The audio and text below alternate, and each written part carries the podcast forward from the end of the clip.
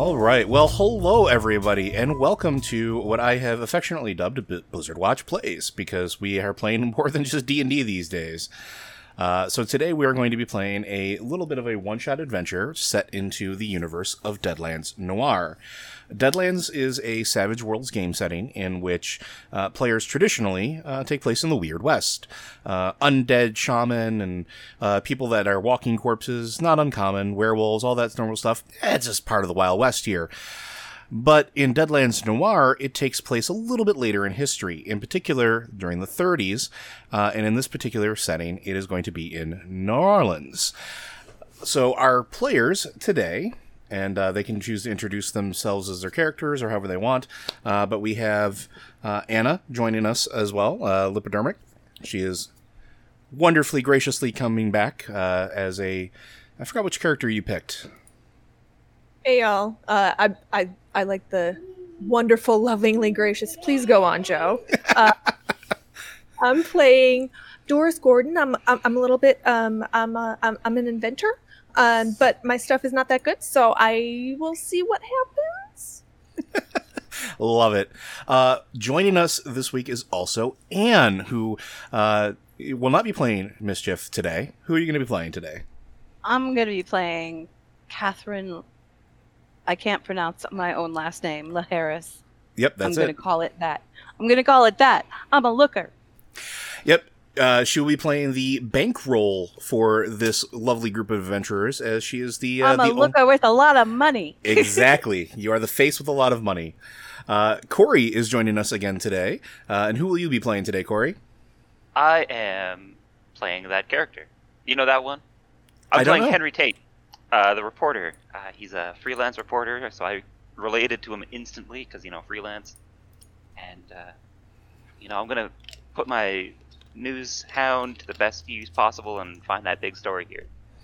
Absolutely, you're you are the the Peter Parker of this game session. I expect lots of quips, sir, because one of your character flaws is smart mouth. So I expect you to make use of that. In other words, dad jokes or whatever. Uh, also, Liz is joining us today. And uh, Liz, who will you be playing? I also don't know how to pronounce my last name, but I am Jackie, and I'm I've got a little bit of a gambling problem. I love to tempt fate and play games. Yep. Thibodeau. Thibodeau. Oh, y'all are good.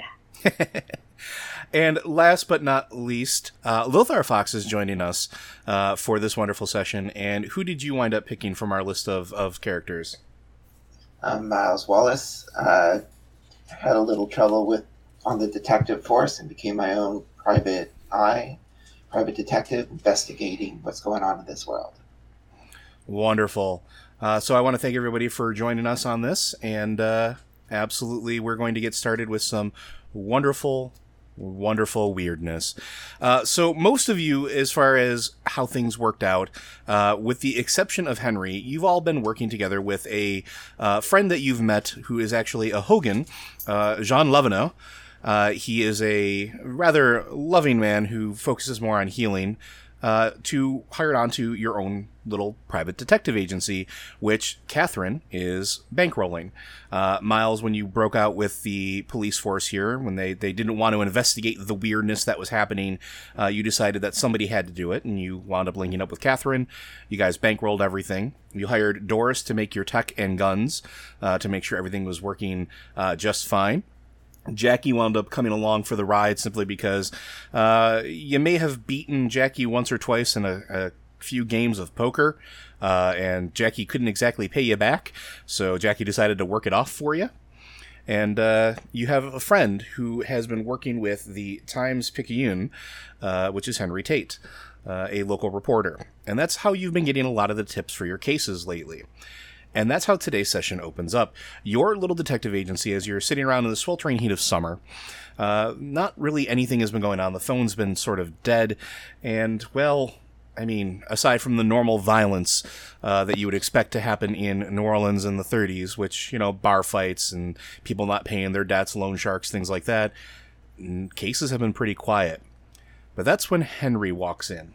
Henry, you walk in and you've got the recent copy of the Times Picayune, uh, and you've got a article all the way at the very, very back circled.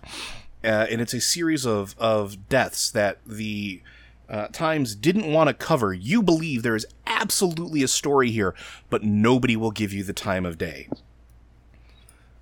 And so, if there's a story and there's nobody wants to give you that time or give you the resources to do it, you got to find your own. That's when you turn to your old friends at your your the local detective agency that you know. So you can set that up and, and talk amongst yourselves as how you want to uh, interact on that one. The agency is just called Private Dicks. You sure you don't want it to be private butts?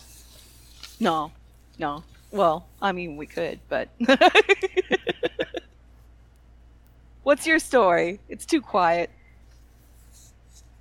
I have a got a little question here for you guys. You are you're looking for some cases always, right? Generally speaking, Well, you see, I work for the paper, and there's a lot of weird stuff happening, and I know that it's not as simple as what they are always saying. There's a lot of people dropping like flies, and they just like, oh no, no, it's just the heat wave. It's hot down here. I get that, but there's a little too many people dropping flies. But they're not going to give me any money to investigate it. So I came to you guys, and I figured maybe they want to know what's happened. what? You think there's something suspicious going on with all of this? I would bet my last red cent that there is. And how much are you willing to pay? Pay? I'm sure that this. I don't have anything to pay. I, I work for commission. But I'm sure that the city might have a nice reward for whoever could track down what exactly is happening. That sounds like something in the uh, public good. I don't know. What do you guys think? How nice of a reward are we talking about? Uh, no, we could use a little publicity here. We're not getting much attention. If he's promising that we're going to move up past the last page of the paper, that could be something. Mm, a little goodwill in exchange for a little goodwill. I, I, I could roll with that. So as you guys are talking, you take a look at the paper, and, and, and Henry's brought you a few copies of it and, and pointed out the article. The description of these deaths is definitely not something you would expect to be accidental. Uh, at least in Henry's reporting, all of the bodies were very brutally dismembered. Uh, they were brutalized to a point of uh, some of them hardly able to see who the person was or identify the body. Uh, so the fact that some people in the city are trying to say that it's from, you know, heat exhaustion or other things, other natural causes, is definitely suspect. And Good lord, people are dropping like flies, but they aren't exploding. and Doris, That's a little suspicious. You're right. and Doris, something catches your eye. Uh, one of the names on the list of the deceased is actually an old friend of yours, somebody you used to work with uh, back in your early days of getting started as a weird scientist, as an inventor, uh, which is Eunice Mornier. She was found dead in her home. Uh, looked like she was shot through the gut. And that's the first you're hearing about it. And she was she was never quite as successful as you were, but and she she she you definitely know that she made a living uh, taking any clientele uh, that she could possibly take, not just necessarily the ones on the up and up. But you never expected to see something about her getting shot and murdered. She treated everybody, even the most lowly criminal, as the best high paying high paying client.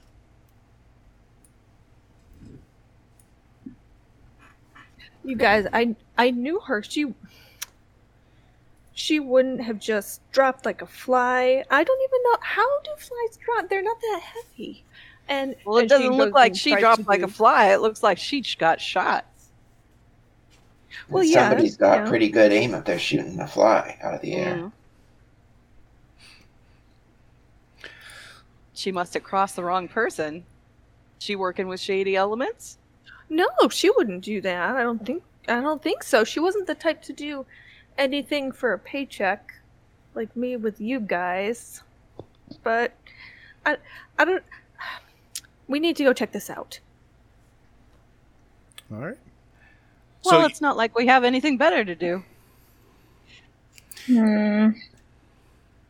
All right, Henry. you got yourself a case. See, I knew you'd see it my way. So now you guys have a couple options on what you can do as far as how you want to gather data. So you know that the police are definitely involved because the city was involved in at least some of the investigation. The paper has some information. And then you have the actual at least one uh, contact to at least one of the murders that has happened most recently. Uh, which avenue would you like to investigate first?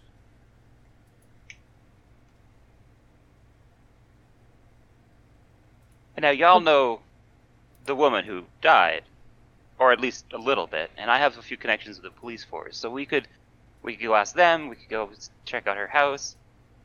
I I don't know that they they can't have been telling me everything that's been going on, so I it could be a good idea to go see what her house looks like. Well, how helpful have the police been so far? Well, you just got to know how to ask. Ah. I think you go to the source. Yeah, let's go to the source. Doris is adamantly pro going there because she wants to go try and see if she can steal any of the inventions that Eunice might have had lying around, but she doesn't really like say that. She's just like, "Yeah, we should go there." Okay. Well, you notice that uh, Doris's Doris's friend Eunice lived in the Treme area, uh, which is not traditionally the most well-to-do as far as New Orleans is concerned. Uh, it tends to be a little more lower income, a little more smaller homes, uh, a lot of rental properties that maybe aren't up, kept so well. Uh, but if that's where you guys are going to go first, that's absolutely where you can sort of head off. All right, Doris, let's go figure out what happened to your friend. So as you guys make your way over there, we're not going to do any travel costs or anything like that. There are streetcars and, and everything else. It's pretty easy to get around. Uh, but as you go in, you notice that the neighborhood, even for the heat of summer, is fairly quiet.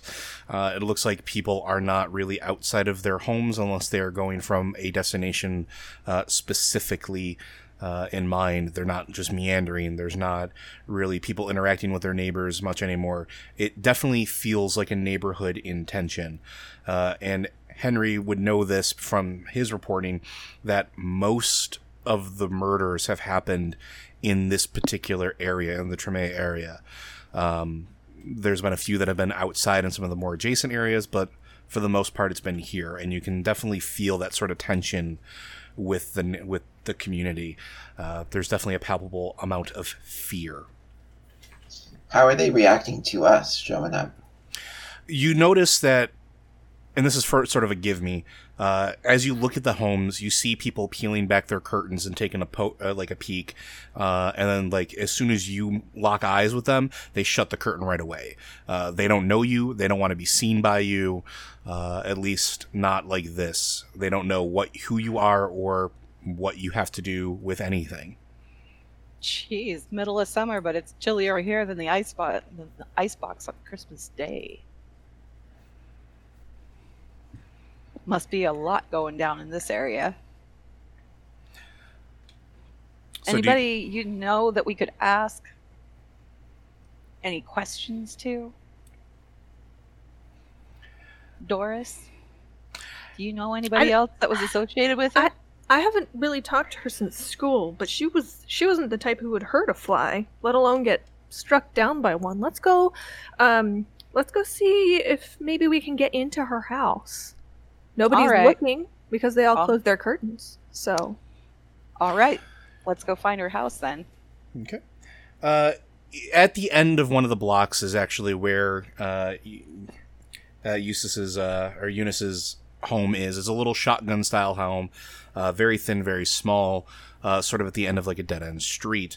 Nobody seems to be paying you much mind. Uh, you do see uh, the markers that are put up to, to mark that it is a crime scene. Uh, but nobody seems to be at attention. There's no cops looking, standing at the door. Uh, you get the feeling that they may have already gotten what they wanted out of it and have disappeared. Catherine just walks past them like they aren't there. Well, that's one way to cut through the red tape. Mm. But bum. love it. Uh, s- you do see that the door is locked. Uh, the windows are shut tight. Uh, there is no fence for the, the small postage stamp yard that, that sits around back. Uh, how are you going to try to get in? Can I try looking at the windows and see if any of them are open? Jackie would like to go around the back and check for a back door or back window. Certainly. And I think Miles um, would have some sort of ability to try and pick locks, so any way to pick the front door lock. However, he rolls for a skill in that. Uh, sure, we can definitely do that. You, uh, we're, we'll, we'll do this one at a time. Uh, so, as you look through the windows, you see that everything looks like the curtains are drawn nice and tight. Uh, the cops probably did that to make sure that you know peering eyes didn't quite get in. Uh, you do notice that the uh, windows are all locked. They are all shut and nice and tight. Probably simple police procedure to keep everybody out. Um, but they are glass; they can break. So you, Miles, are you going to try to pick the front lock, or are you going to try to to go th- look around through the other ones? Yeah, I don't think he's too stealthy. I think he'd just go for the front lock. Okay. Uh, so for you, I believe, let's take a look at your skills. We'll see how that works, and then we'll deal with uh, Liz going around to the back. We will make that a agility check for you. So on your sheet, you should see a little die next to agility towards the top. Go ahead and click that.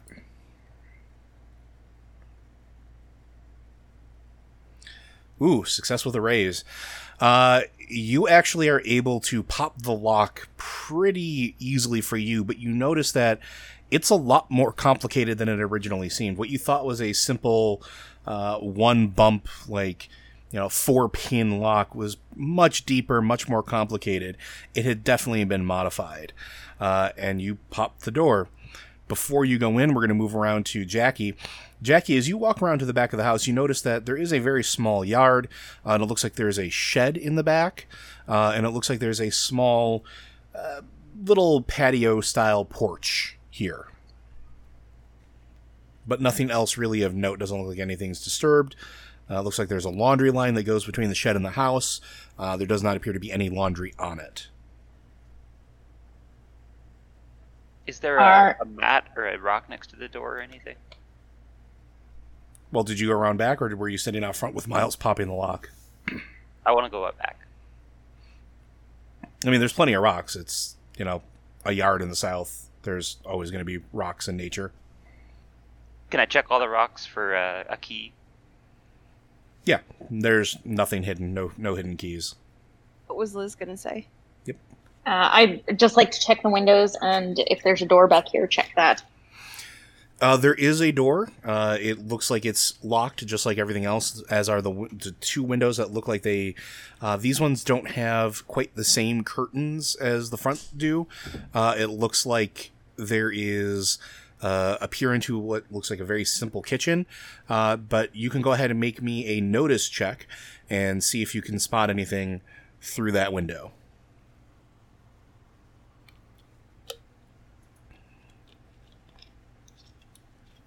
Okay, uh, that is a success.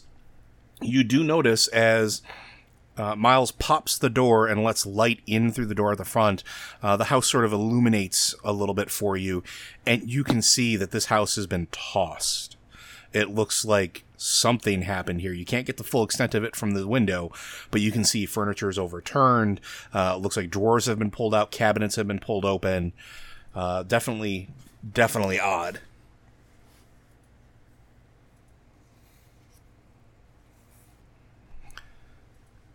All right. So, are you staying in the back, or are you going to try to move back to the front since you see that you can see that Miles has cracked the door open?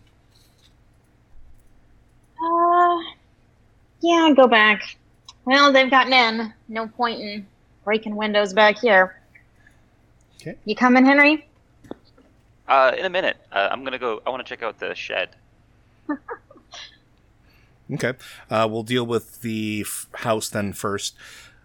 Uh, or second, excuse me. We'll deal with the shed first since that's a smaller area. So, Henry, you make your way over to the shed. This one isn't locked at all. Uh, you open it up. Yep. Okay. Slowly. All right. inside, you see what looks like a ramshackle sleeping area. It looks like there's a military style cot. Uh, looks like there are some bowls for food question mark? You're not entirely sure what they're for but you they're set aside on a small table next to the cot but they don't look like plates or human bowls. They almost look like oversized dog bowls. Uh, you can see that there is a chain inset into the ground into the concrete pad that looks like it ends in a collar and nothing else. No it's just besides being dirty there's nothing else here Okay. Uh, I'll take my camera out, snap pictures. okay I'll say if Jackie saw Henry heading to the shed, she would, you know, shrug and follow him. so yeah you see the same thing Uh, dirt floor, no, no like panels or anything that might Conc- be loose. concrete floor Concrete floor. Other than that, Okay. it looks like pretty bare walls. Looks like studs, no insulation, nothing like that. Just plywood on boards. That's it. This is a thick chain for a dog. Maybe we should keep him back. Can I give the chain a tug and see if it's like firmly set or Yeah, let's go ahead and make a strength check. Let's see how, how hard you pull it. not very hard, I think. Well, nope, you got a success. Uh, so the game, this game has a target value of four to do something successfully. Uh, you pull on this thing real hard, and uh, it is sturdy. If you had to hazard a guess, this is probably driven several feet into the ground through the concrete. So whatever was hooked up to this, short of being hooked up to a winch on a really large vehicle, it ain't pulling it out. This is uh this is someone really wanted to keep something in here. Ah, It's one way to stop your dog from chasing cars. I don't think you need a chain this tough to stop a dog. All right. While you guys are doing that, uh, Miles and the rest of the crew, you open the door to the house and you see the the scene of just absolute chaos. Now, Doris, you've been here before, and you understand that you know Eunice's house was. It wasn't big, but she had enough space. She had a living room that she would divide in half, one half for her workshop, one half to meet clients. She had a bedroom, a bathroom, and a kitchen. Pretty standard fare, but everything looks like it is just torn to sunders. All of her furniture is overthrown. Uh, looks like everything's been tossed to the floor. Several of her tools and inventions are just thrown everywhere, smashed into pieces. Uh, this is a scene of chaos. If this was your lab, you'd be having a heart attack right about now. Uh, Miles, you get the exact feeling that this is, uh, for no other reason, uh, post cop inve- intervention because you know damn well that if police were on this scene, everything would have been tagged and bagged if it had been this thrown. So this happened after the cops were done. Well, the cops did a number on this place, didn't they? Doris is like, yeah, yeah, yeah, the, the cops. And she has uh, a pair of those glasses with like the little tiny magnifying thing that glass that comes down. And she's just like looking and like jotting notes, like what what can I find in here? Oh my god, what devices are in here? Because it's not really her lab, and she didn't really know Eunice that well. She hasn't known her since school, so Was Okay. this a, a, a one story home, I take it? Very much so, just a one story one story home. Is there a basement or anything like that? Nope, no basement. Oh, wait. New Orleans. No basements. Yep. Um, okay. Uh, Kat's gonna look around, see what she can see.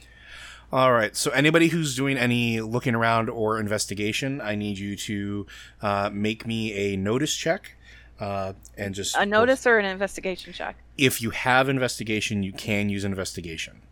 Okay. It's the same dice, but Okay, Miles. Uh, you He's proving why he uh, was uh, released from the police force as a detective. you. he rolled a one. I, I I will remind you that you can in fact use one of your bennies to re-roll that if you so wish. I don't know. I think that's kind of fun for his character. So for those of you at home, uh, the way that the dice system works is heroes get to roll an ability die plus a wild die, and they get to take the higher of the value. Uh, Lothar rolled uh, two ones, which is the lowest you can get on a any die. So fantastic. Uh, Doris, you don't really notice anything uh, out of the ordinary aside from everything being tossed. You're a little too upset at everything to really think about it clearly. Catherine, on the other hand, zeroes in on two very unique things. There's a dining room table uh, laid out in the workshop area of the room that hasn't been overturned, uh, and it looks like there's a deep scorch mark that goes across it. It's, it's deep but very thin, uh, and it goes across. And as you follow it, you follow the, the, the, the mark. You also notice that there's a leather tarp that could be pulled across to basically divide the room so she could hide the workshop from uh, people that were coming to meet for for projects or, or for work uh, so they couldn't see what she was working on. But you notice that just about perfectly angled with it uh, if you pull it back is a scorch mark about the size of a, a, a half dollar through that leather tarp. And when you pull the curtain all the way open like it's dividing the room it lines up perfectly across the table where, where that other scorch mark is they shoot through the tarp? Or possibly did they shoot the other way? I'm gonna follow the line of the scorch. So it's basically w- the tarp at one end and then the scorch that goes across the table. yep I'm gonna follow the scorch that goes across the table to where it seems like logically somebody would be firing a gun. So it looks like, as far as the way that the the scorch mark goes, it looks like it's almost angled down towards the far end, away from where the scar- scorch mark in the tarp is. Um, Hmm. It doesn't look like there's anything around here, so it must have hit something. But you can't see any marks past the table. There's nothing in the ground. Like it ricocheted? Maybe. Let's see. Now, hold that thought real quick.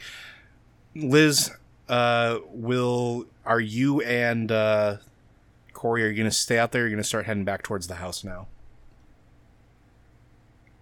I'm gonna head back to the house. Eh, same. It, if we don't see anything else out here, we should see what's inside. Okay.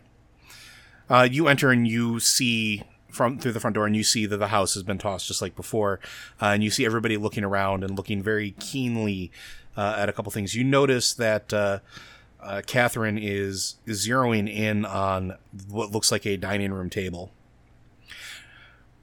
and while you're looking at that, Doris, you do notice something a little bit odd, and this is something you would know.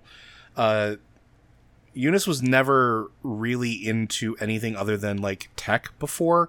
She was very much into like electromagneticism and things like that when you knew her. But you're not noticing a lot of tools for that anymore.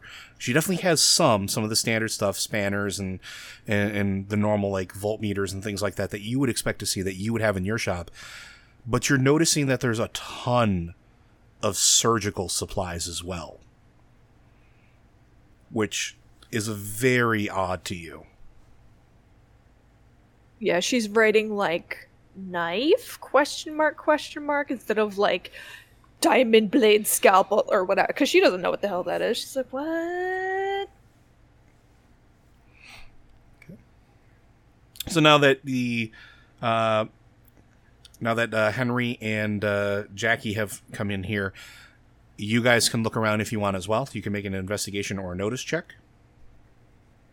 I would like to look around the kitchen specifically for any signs of like keeping a dog, like food or things like that. Absolutely. So you actually don't see anything. This this is sort of a gimme. You go through all the cupboards. You go through all the everything that's been thrown on the ground. You don't see anything that would indicate dog food. Uh, you don't see anything that would indicate uh, any sort of pet or animal. Oh yeah, you. But you do notice one thing on the kitchen counter is a receipt, and it's a receipt written out to one Franklin Woods. And as you look at the paper, the receipt, you notice that there's little burn marks on one of the sides.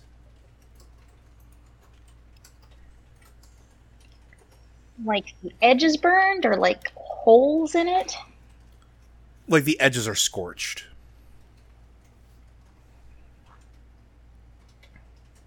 And it doesn't say anything about what it was. Does it have a dollar amount?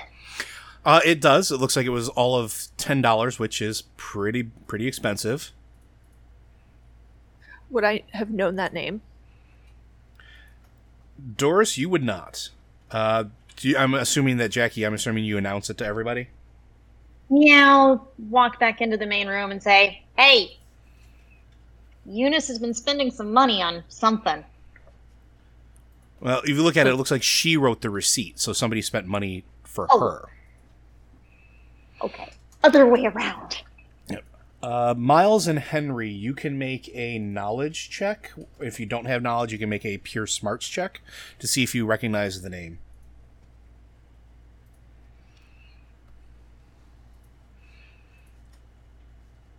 Okay. Henry? Henry, you have no idea. Never heard of him. Miles, on the other hand, you recognize that name. Uh, Mr. Woods was somebody you interacted with back when you were on the force. He is a very common burglar, uh, except when you were starting to bust him back in the day, he was just starting to get into weird technology. We're talking like sonic lockpicks, uh, lo- sonic lockpicks, uh, devices to help him scale walls, things like that. Uh, he was trying to get an edge over the other uh, would-be crooks to help make his job a little bit easier. Okay, so I relay that information to the group, feeling like I've actually contributed a little to this investigation. Huh. Did you say technology? I did. Where'd he get ten dollars from? That's a lot of scratch for a common criminal. It's been a lot of years. I'm guessing he really upped the game on what he stole and what he fenced out in the streets. Hmm. Wonder what he was buying. Wonder what she had to sell. Cat's still kind of looking at the scorch marks. Um, So with that, I will make uh, I will allow Doris to make another notice check.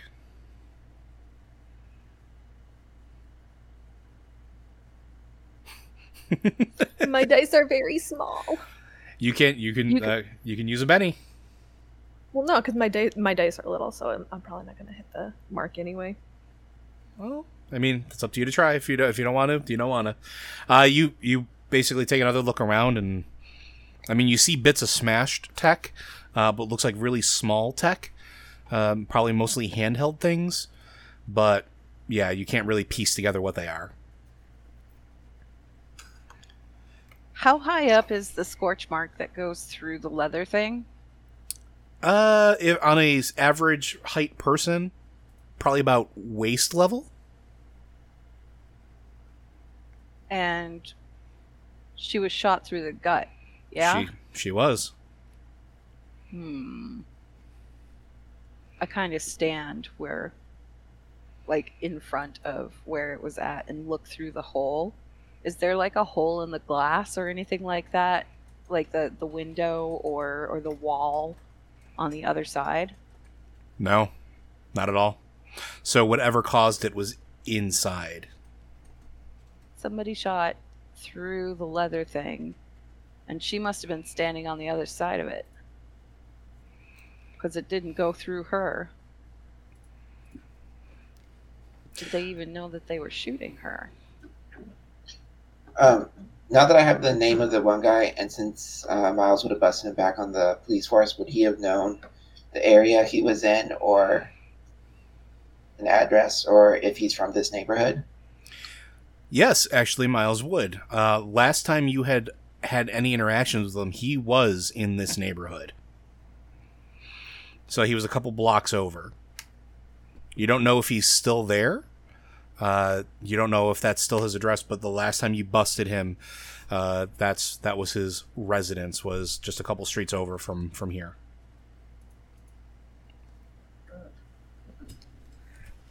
Should we go have a chat with him? Jackie would like to do a check for like loose floorboards, things like that. Maybe something where someone might have hidden something in the room. Absolutely, you can go ahead and make a uh, investigation check. Oh no, I investigated everything. I didn't find anything like that. I don't have investigation. Uh, notice will work then as well. It'll just be a different different target. Oh yeah. Uh, there are several loose floorboards, uh, but it looks like it's just shoddy construction. Not necessarily anybody was trying to hide anything. Uh, doesn't look like they've been regularly moved. You don't see the normal wear and tear on them. Um, but you do notice something as you're digging up, like just kind of rooting around towards where that leather flap is on the ground. Looks like it, for lack of a better term, the remnants of a gun handle. Um, it looks like it's been smashed to pieces, but you can kind of push it together a little bit and see that it looks like something maybe about the size of a 45. And it's made out of a material you've never seen before.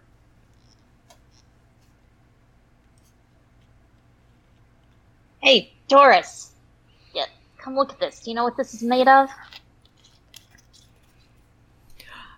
What should I roll to figure that out? You should have a like a weird science skill or a knowledge uh, I physics, have both. either one. Success. Uh, this is very advanced. Uh, for lack of a better terminology, it is a polymer that has been hard shaped, something that is not very common these days. Usually used in what you understand to be military a- applications, not something you would expect to see in Doris's or in your friend's home. Eu- Eunice was never really into that sort of side of things. Doris is like, How do I explain this to you? You don't really know anything about weapons, do you? Um, uh, I think it might be military. It's hard to say. She wasn't really into this all that much. Um, not sure how to explain this to you. Um, and she just kind of like wanders off, and she d- she she's very she doesn't quite know how to explain this to these people. So it's it's military, probably. Uh, more or less, probably.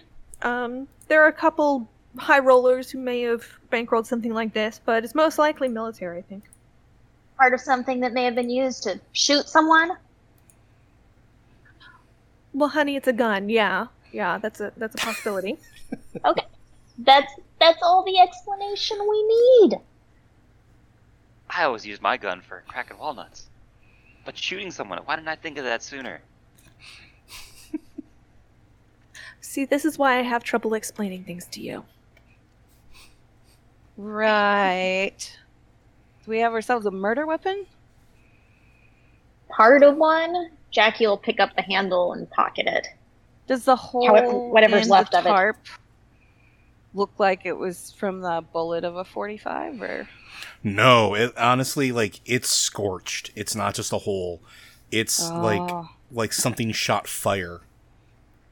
huh huh more of an explosive how wide is that scorch mark on the table is it like a little narrow scorch mark or is it like It's about as wide as a human thumb, like give or take, but it's long. So like it goes from one end of the table to the other, and it looks like it's angled so that it gets deeper towards the one side. can i look under the table and see if i see anything Sure. Uh, you see the underside of a table. Uh, so it Looks like some regular debris. Looks like a uh, a couple overturned chairs, but nothing out of the ordinary. why wouldn't they have moved the table while they were shifting everything else That is a very good question. Was the table too heavy? Is the table bolted to the wall? Nope. i kind of wiggle the table Yeah, it moves. It moves pretty freely. It's not exactly a heavy table. Uh, the the top is you know thick enough to support like I don't know, a person could sit on it and it won't break, uh, but it's not exactly heavy. Like you could flip it over, move it around pretty easily. Any of you could. And how um, much of the table is.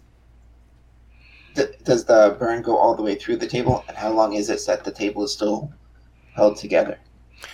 So the table is about six feet long by about four feet wide. The burn mark goes uh, across the four foot section. Uh, it looks like it goes completely th- from one side to the other.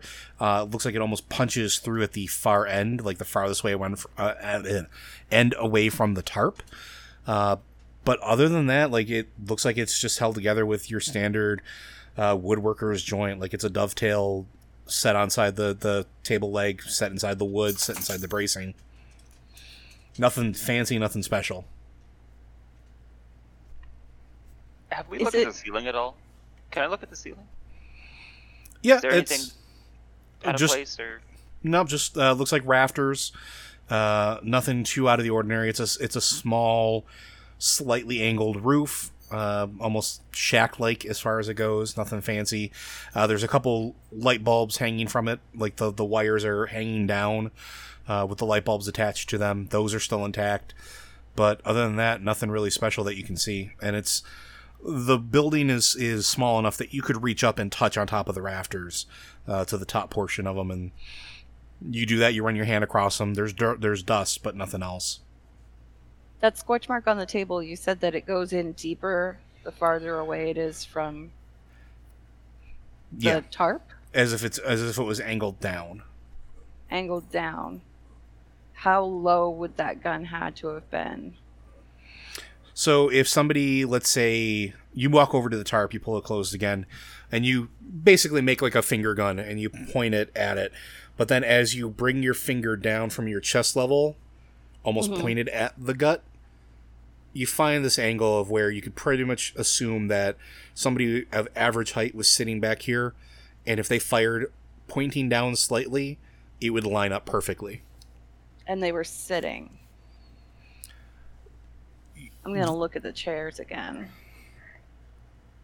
and see if there's anything on the chair, like fabric or bits Hmm. of stuff.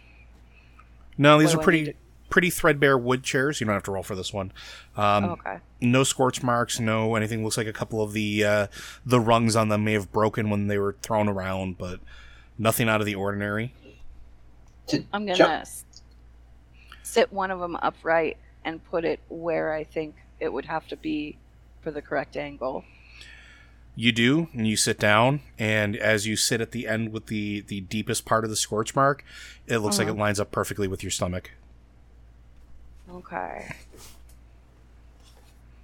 What was Oh. that, uh, Andrew? Um, were the other descriptions of the dead bodies the same as this person's? No. So, and Henry would know this. The description of all the other murders have been essentially like somebody brutalized them. They beat them bloody. Uh, some people had like fingers missing that they were pulled off, still left at the scene. Uh, one person had a full leg torn out of their body. Uh, this is an outlier to all of that. This is this is the odd one out. Okay, so looking for the other crime scene houses in the neighborhood isn't necessarily the next good step to see if there are other attacks like this. Did you guys see anything in the backyard? There was a shed back there with uh, like food bowls for an animal and a really thick chain. Must Like a have been dog? a real must have been a real mean dog if they were keeping a dog back there. Did Eunice have a dog? I asked Doris. No, none of us were really into anything fuzzy. Gets in between the gears and stuff, man. Clogs the, up the works. Like a why would she? like Hmm. a guard dog maybe, if she was keeping this place safe from something. This chain was thick enough to hold an elephant. But there was no dog back there. No. Did How- the did the collar we saw back there look torn or anything? No, it looked like it had just been unclasped. Like there was definitely like a lock port to it. Like if you've ever seen where you put a padlock through and like shut the padlock around something like that, that's what it looks like. It looks like almost like a, a very large version of a manacle.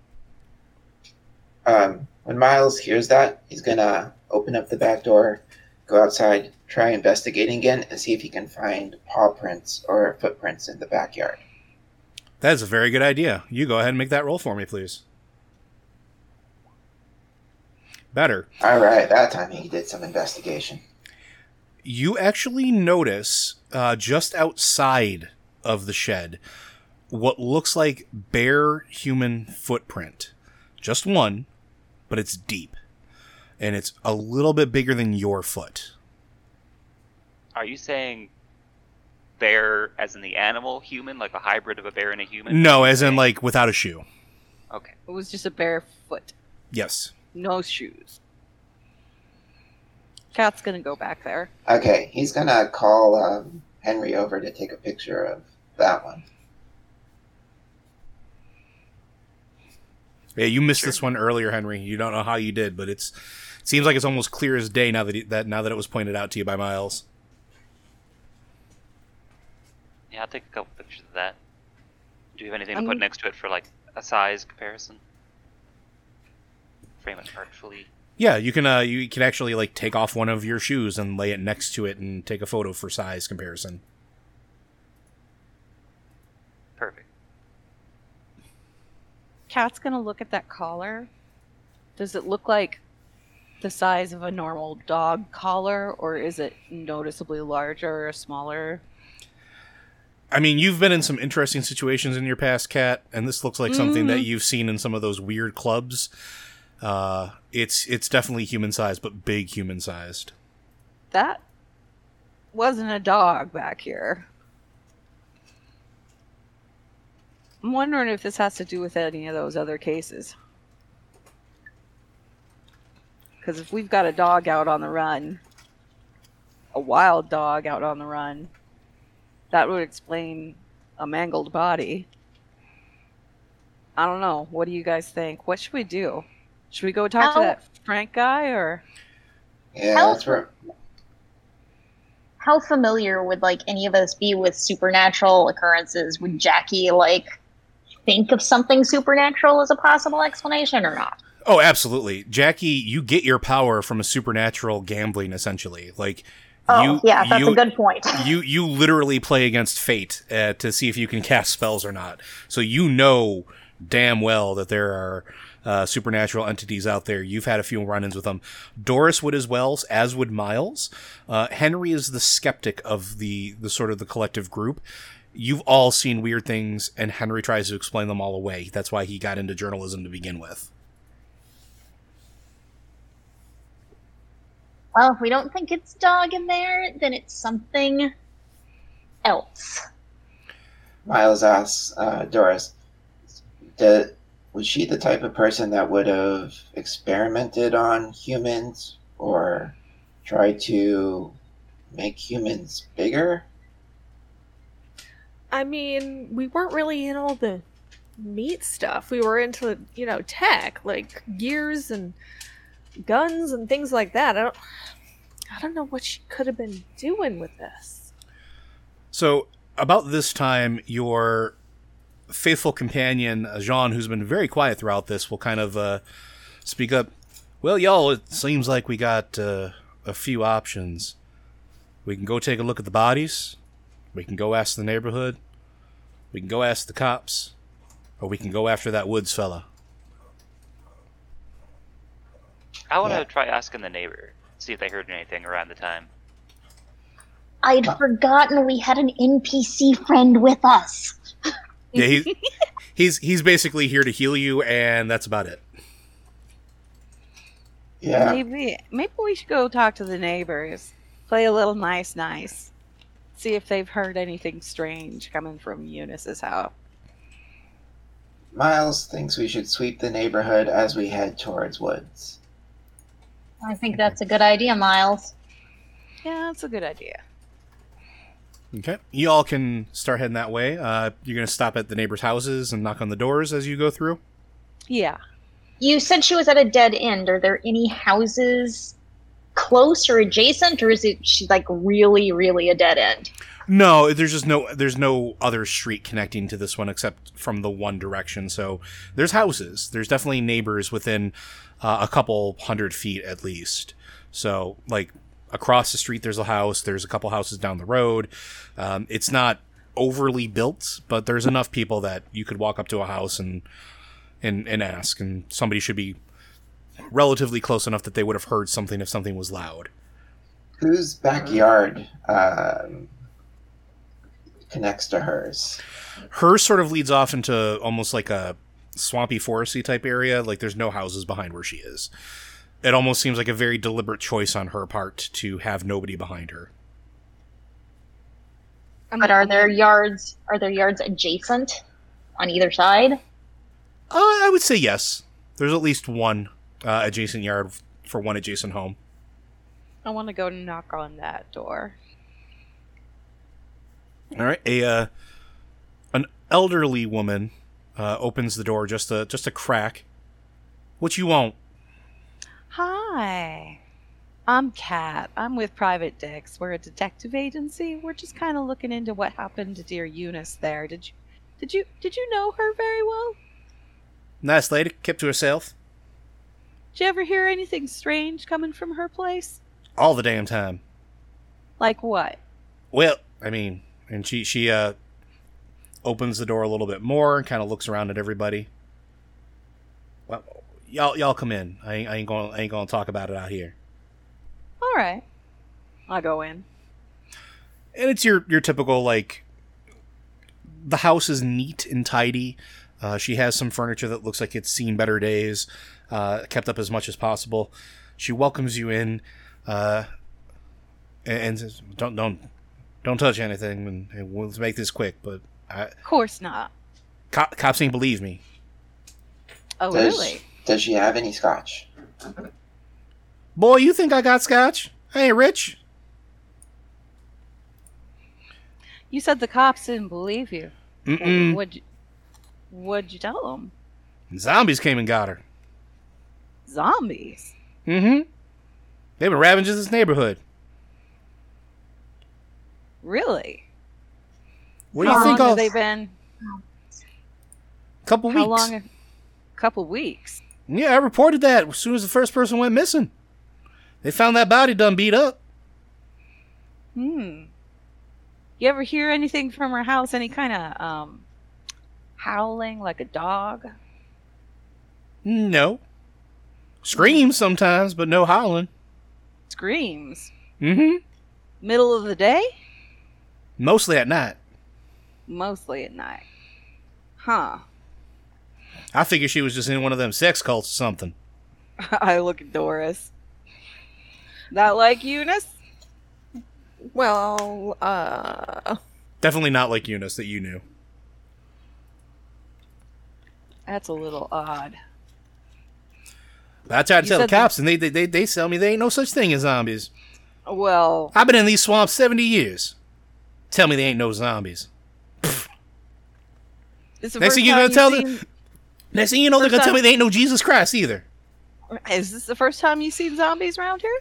Oh no. Them red hooded them red hooded bastards, every now and then they get a little ornery. They uh they summon them up. They've been doing that for years. Red hooded bastards. Mm-hmm. Uh if anybody who has knowledge occult or wants to make a smarts check, you can roll now and see how much you know about them. Uh, If you don't have I knowledge don't. occult, you can just go straight smarts.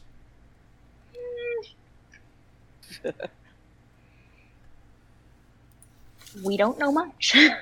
yeah. Was it just Jackie and me that rolled? Any anybody can. Oh, Corey rolled. Hey, there we go.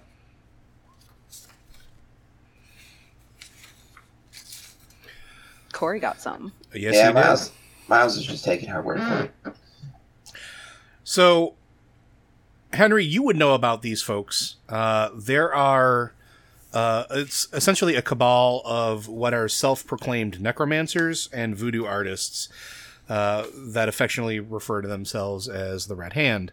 Uh, they practice rituals for money. Uh, this sounds like something that if they you know, you've had interactions with some people that have claimed to be from that group, but you've always dealt with it with a healthy sense of skepticism. You've never seen anything that any of them have done that you can't explain away. Uh, except for one time, you still don't know how they did it, but it looked like they had brought somebody back from the dead. Um, just that once, and it's the only thing that ever happened that you can't explain. Uh, but you confident there is a medical explanation for what they did, uh, some combination of herbs or something. But they've been essentially a gang uh, for for the last several decades. They came over mostly comprised of uh, Haitian immigrants settled here, uh, and they brought that certain instead of hoodoo, they practice what is known as voodoo. Uh, very malicious intent, and they definitely shake down the areas. They go through. They they charge protection money from some of the local areas, um, but nobody's ever been able to get anything to stick on any of them. Um, but anybody who knows anything about the supernatural communities, quote unquote, uh, fears them for the most part.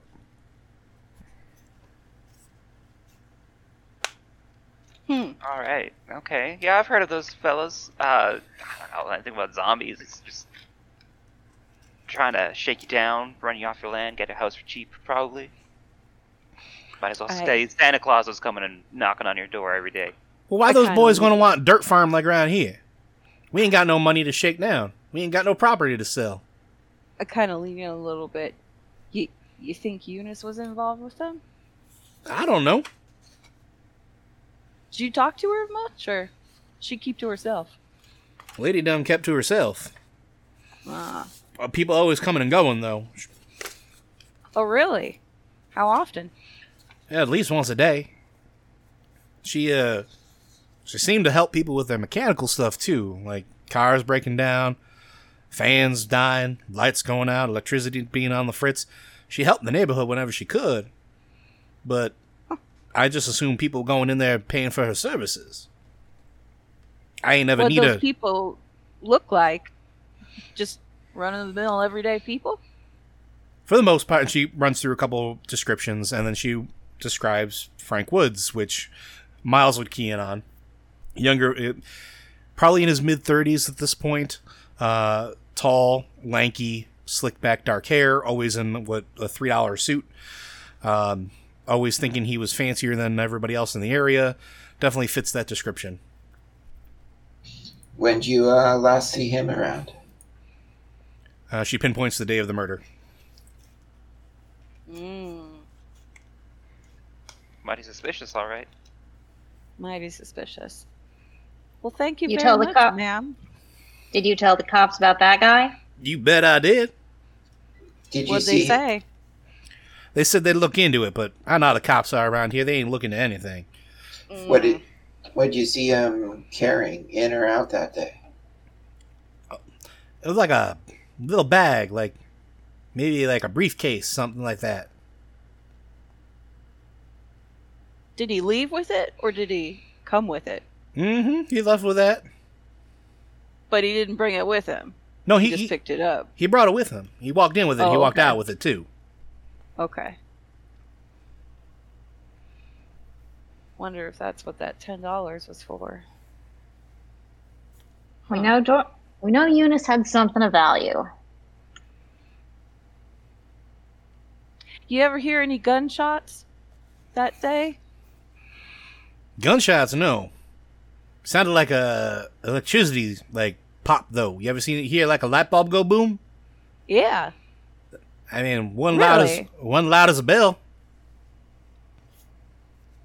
Did it put out any of the electricity around here or anything like that, or just No, ain't no lights flickering.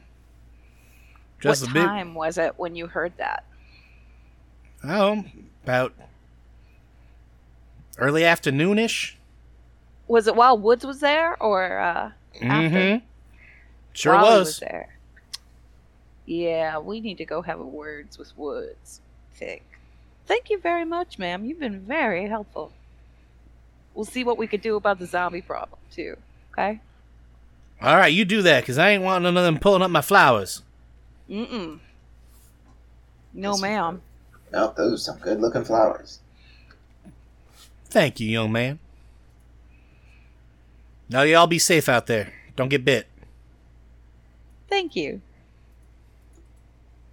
And I leave. Zombies. So unscientific. Is there a better word than zombies? Reanimated corpses? Walking undead. Walking on dead. We'll work. Wondering it. if that's the kind of thing that a girl would have chained up in her backyard. I mean, preferably not, but something was back there. Doris, you said she was mostly into mechanical stuff. Yeah? Well, yeah, but in these times you do what you can, and maybe that was what she learned. Was there anything electric back at back at her place that you found? Is there a roll that I need to make for that? No, you didn't notice anything out of the ordinary. Um, You just noticed there were surgical tools. yes, that's the one thing that didn't fit with everything else is the addition of surgical tools, very clearly surgical tools. Did you tell us about that? Um, I think I at one point I held one up and was like, "Guys, do you know what this is?" And it was like a scalpel, and it's obviously like a scalpel, but I'm just not into the meat space kind of thing. Yeah, so Something it, tells it- me she'd gone from experimenting on metal to experimenting on people. Because unless she was real kinky, I, I don't think those screams were a good sign. We should go find Woods. I think we'll get more answers out of there. Yeah? Some any- answers at least. around here. All right. Okay. Miles uh, Miles knows the the last uh, address known that he knew for it. Um, so y'all can make your way over there. Uh, and you do notice that as you make your way over, and it's only a couple blocks away, uh, the houses get noticeably nicer. Um, it looks like it's getting closer towards the center of the city. Uh, probably just a little, I, I hate to say a little bit richer area of the Treme, but like that's pretty much what it is. And uh, you come to his house, and it is definitely the nicest out of everything that you've seen so far. Uh, the wood is painted; it doesn't look like it's rotting. Everything looks like it's it's well maintained. He actually has shrubbery in the yard and and and, and things like that that are, look like they're well maintained. Uh, and it looks like, unlike the other houses, this is a two-story affair. Woods definitely has some scratch he's working with. Hmm.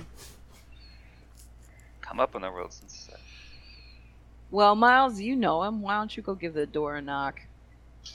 Yeah, we didn't exactly meet on good terms, though. Okay.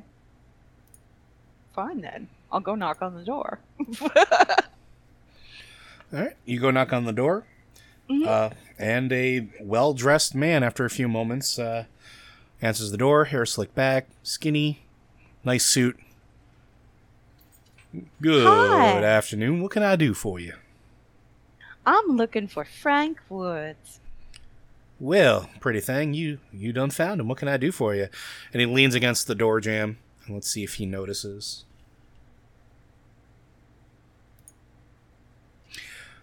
And he he locks eyes with Miles. Hell. All right, what do you want? Miles puts up his hand and says, Hey, th- I ain't the same Miles you used to know. I'm no longer with the police. Yeah, everybody knows you ain't with the cops anymore. We just have a few questions for you, if you don't mind. I flashed my most winning smile. Uh, let's see. You might actually be able to coerce him. Actually, why don't you go ahead and make me a persuasion check? Sure. Success with a raise. Well, you know what? I'll make an exception. But uh, nobody touch anything. Of course not. Hey, We're in welcome. polite society. Yep. Yeah, I'll come in. she He comes in. leads you over to a little sitting room. It's got a few couches, some nice plush chairs. Anybody y'all want a drink? Yes, Miles definitely does, and he knows this guy's got the good stuff. I'll pour you the good I'm scotch, but you're going to answer a question for me real quick there, Miles. You ain't here for anything uh, official like. He puts up his hand. He said, "I told you, I'm no longer with the police. I can't make an arrest." All right, he pours you a 18 year old scotch. Jackie wants in on this. Yeah, I'll pour a little for you guys. So, uh, what brings y'all to a humble businessman's abode? What was Eunice's last name again? Mornier? You happen to know uh, Eunice Mortier? Sure, everybody did. Everybody did. Yeah, shame what happened to her. You know what happened to her? Yeah, she died. See, that's the thing. Neighbor lady says she saw you over at her house on the day she died. Well, I was over there earlier in the day for sure. And what were you over there for? Well, I had some mechanical problems I needed her to fix. What kind of mechanical problems? What kind of mechanical problems? Ten dollars. all of a sudden. Ten dollars worth of mechanical problems? That's a lot of mechanical problems. That sounds a whole lot like accusations coming into my home. And I've been more than gracious. No accusations. No accusations here, sir. We're just curious. We're just curious and trying to figure out what happened to Eunice, as she's a friend of a friend. Well, she built me a device several years ago that had a very particular purpose. I can't. I'm not going to say too much more about it because that would be incriminating. And I am an honest man. But it broke. I went to go pay her to fix it. Was it uh, electrical in nature? No, it was yes.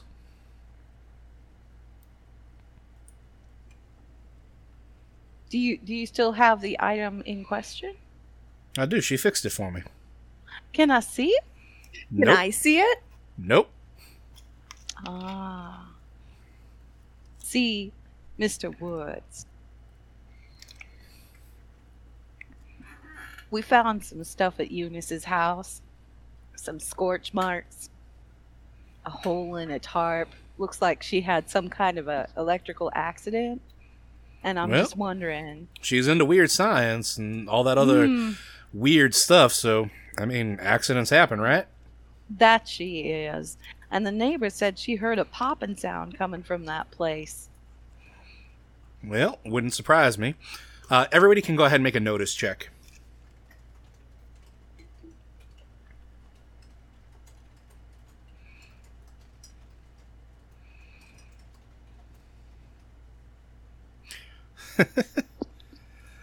okay, uh, Catherine, Jackie, and Henry, you notice he's sweating. He's got definite visible signs of distress. His voice is pretty smooth. He hasn't really changed his tone or anything like that. Uh, but something something's making him real uncomfortable with your line of t- your line of questioning. Now, sir, you look a mite antsy. What, um, what's got your skin all up prickling? I'm uh, sure I don't know what you're talking about. Aw, Henry, now. We're just having some banter, that's all. Aren't we, sir? And I give him another smile. He smiles right back. Do you know offhand, she says, kind of like running her finger around the rim of the scotch glass, do you know it's had a dog? Mm, no, I ain't never seen no dog at her place. No dog at all, huh? Mm-mm. You ever you ever hear anything coming from her place? Oh, my dear, this is Treme. Weird noises are all the time, but I don't know about her place in particular. Mm. Cause she had, she had uh, food bowls and a, and, a, and a collar in her backyard in the shed. But He, we uh, couldn't find a dog anywhere at all. As you start saying that, like he drops the glass a little bit, like he stumbles. What'd you say? I said she had a chain in the backyard with a collar and food bowls for a dog, but we couldn't find a dog anywhere. No dog to be found. Well, well, maybe she had a secret dog. I don't know. You seem awfully worried about this secret dog. Okay, so at this point we're reaching an impasse. I'm going to need somebody to do something particular. Uh, so take a look at your skills and how you would like to try to coerce him to go further because he seems like he's shutting down. Hmm.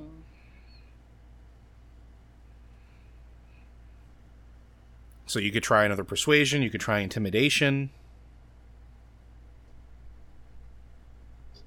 Miles, noticing that, says, uh, says, look, we we both know she didn't have a dog.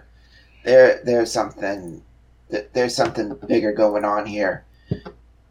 We're we're just we're circling around the truth here. What do you know about zombies? All right, are you going to make a? Uh, are you to try to intimidate him into that, or are you going to try to persuade him to open up on that one? All right, I got. Um,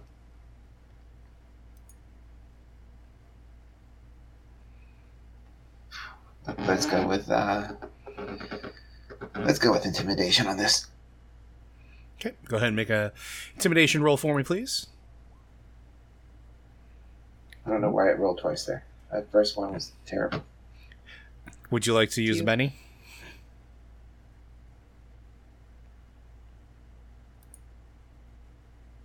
This is probably a good situation in which to use the Benny.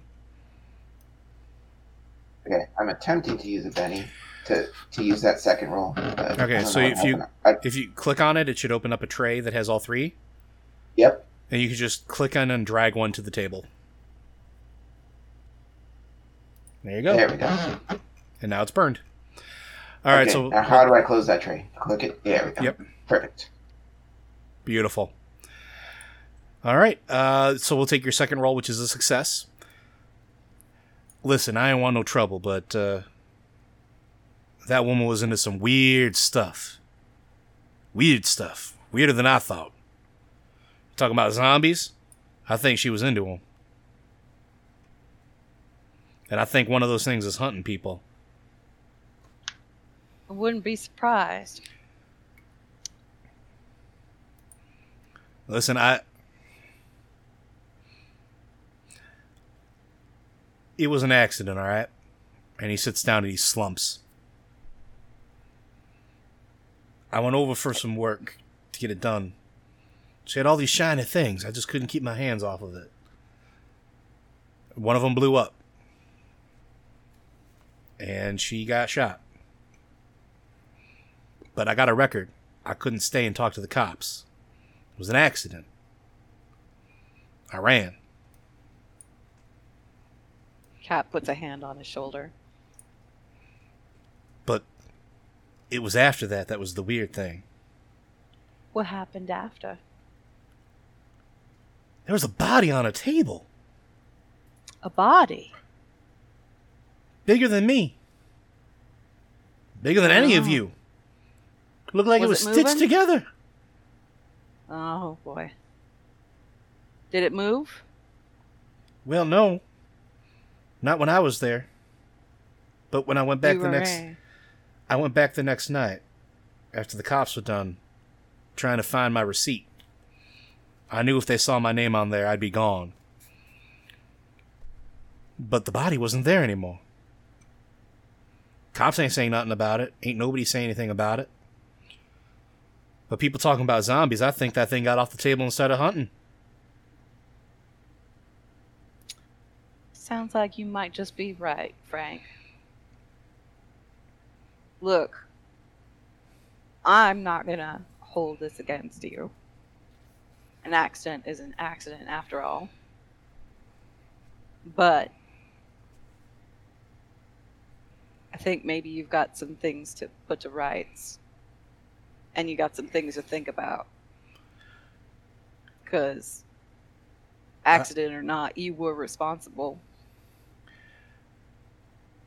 I'll tell you what I know, All right. but I can't go back. I can't go back to prison. They'll, accident or not, they're going to pin everything on me. You know it. He looks at Miles. You know it. I got a record. The minute my name pops up, they're going to pin all those other murders on me, and it ain't me. You tell us what you know, we'll leave. And we'll pretend we never had this conversation. Frank, you tossed that house? I don't care if you did. I just want to know if you did it or we're looking for someone else. I did. I was looking for the receipt with my name on it. I lost it when I ran out. Couldn't find the damn thing. Uh, we still have the receipt with us, right? Unless uh, That's true. I'd I'd picked it up and held it up for everyone. So I, I would say you, I would say you kept it. it unless you decided not to for some reason. Yeah. I'll I'll pull it out of my pocket or wherever and hand it to him. Now, we just did you a big, big favor, Frank. So maybe you should do one for us. What do you know? Neighborhood's been talking. They seen things. They seen the patchwork man. Same thing I saw on that table. They say it's going around. And it's going around in this area. And it's angry. And it's hurting people. Cops don't believe no one. Well, a bunch of the neighbors, they told him. They told him that something, something's hurting people. Something's hunting people. They keep saying it's the damn heat that's killing folks. It ain't no heat. This ain't the hottest kinda Nolan's at ever been. I, I look at Henry and raise my eyebrow. Oh. It's a mighty strange heat wave we've got going on. But people around here, we believe in the reality of the world. Not like those folks that live downtown with their clean buildings and rigid life. We know there's magic in these swamps. We all seen it. Cops, they don't want to believe it because they can't shoot it. I think it's this thing. I think whatever she was into when she died, it got loose. I think that chain in that backyard was to keep that thing from going haywire. I don't know what it is.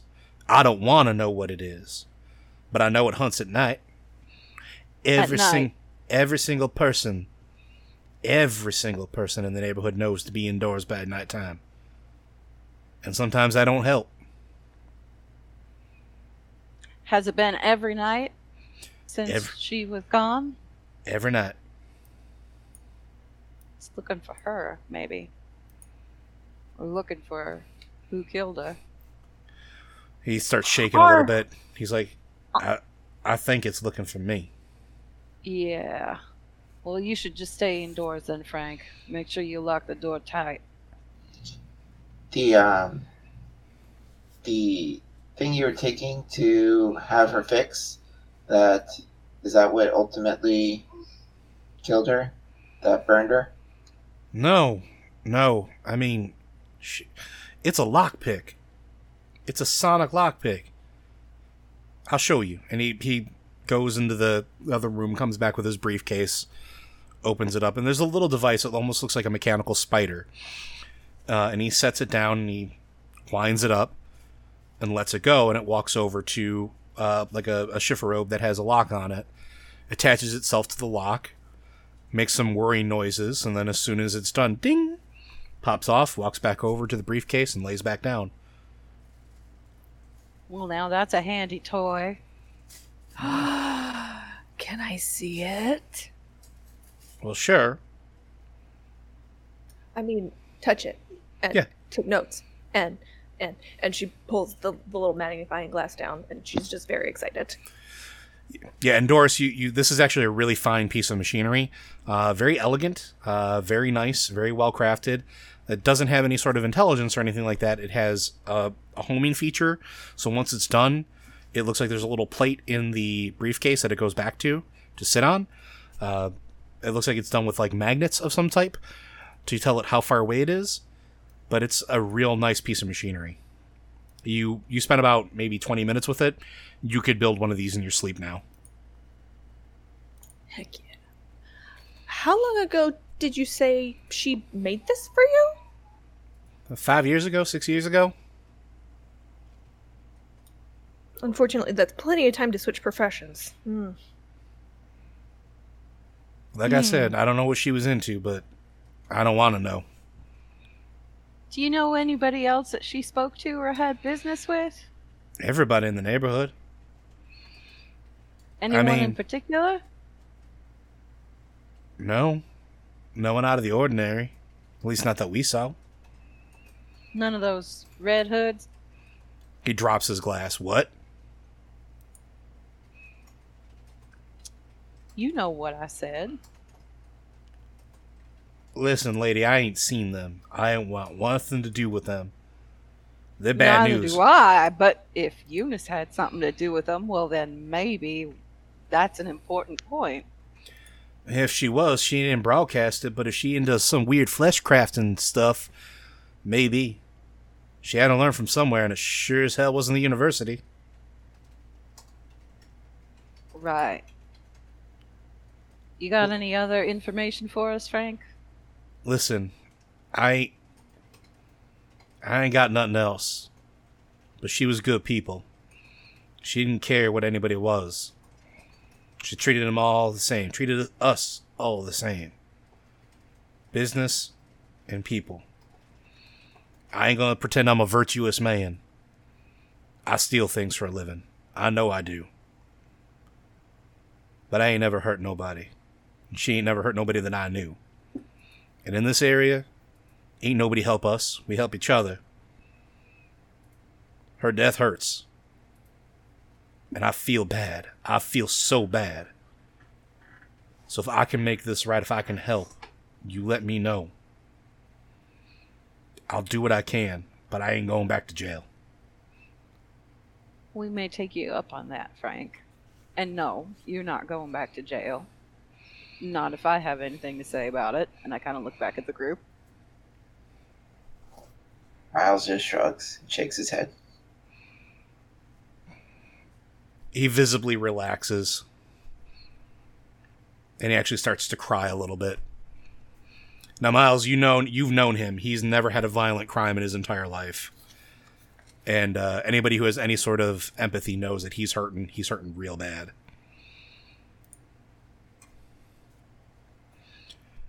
Doris, you all right with looking the other way? As long as you got time with that little spider there?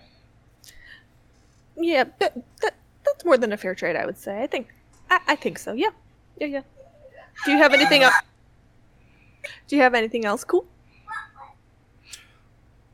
I mean, she was working on a set of gloves for me so I could climb walls, but she didn't finish them.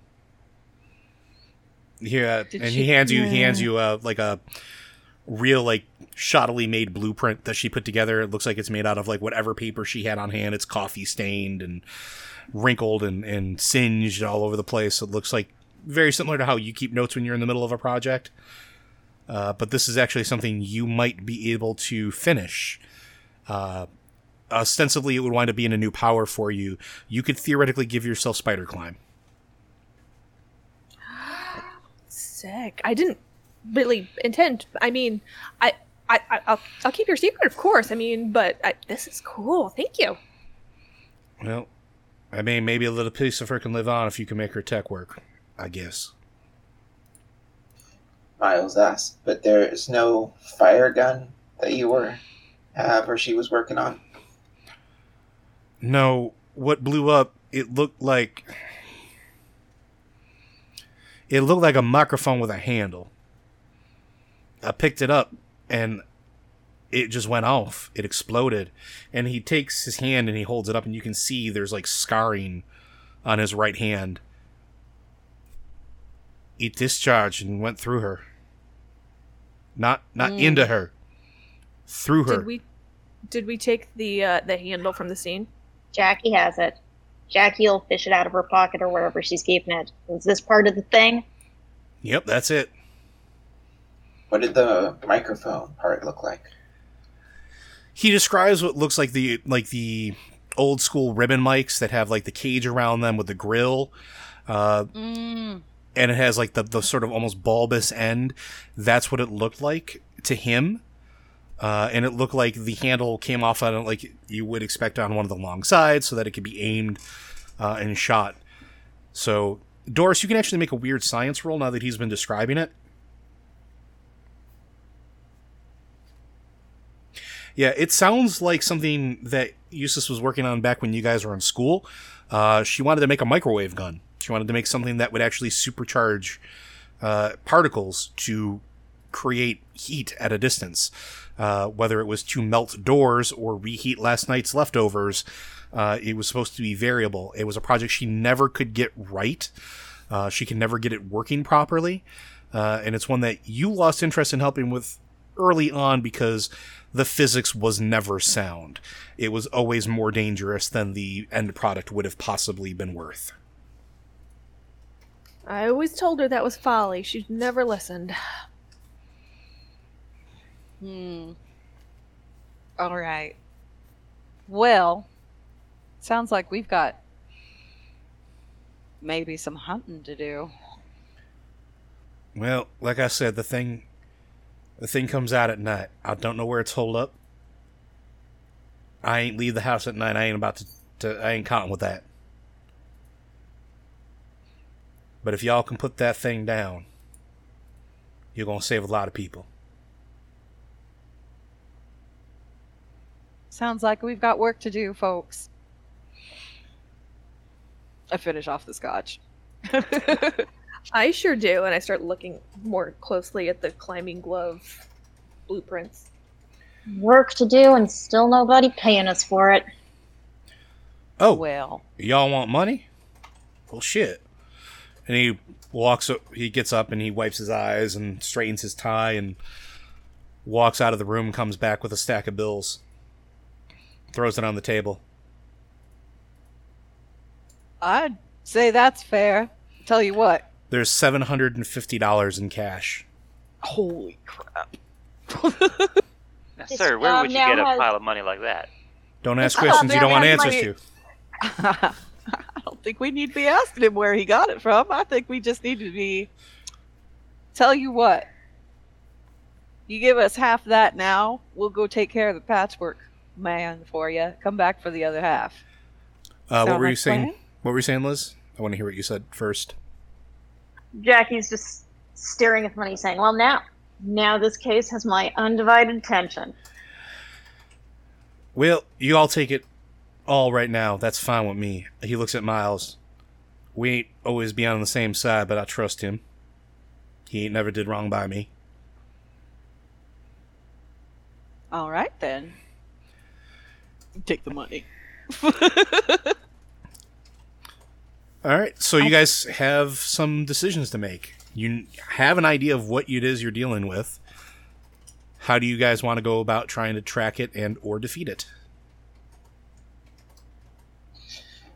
Miles has kind of a moral dilemma there. He was thinking of using Woods as bait for the uh, the creature, but him paying us all that money, he's now kind of a client, and you don't want to use a client as bait. And is wondering, is that why he paid us that way to make sure we don't do anything like that?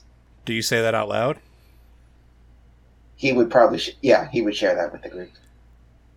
Like What- while we're at Woods's place, or when we Uh, go no, back no, to no, the office. outside, outside. Let's Not let's go back to the. Let's take the money back to the office and have a discussion there. How's that?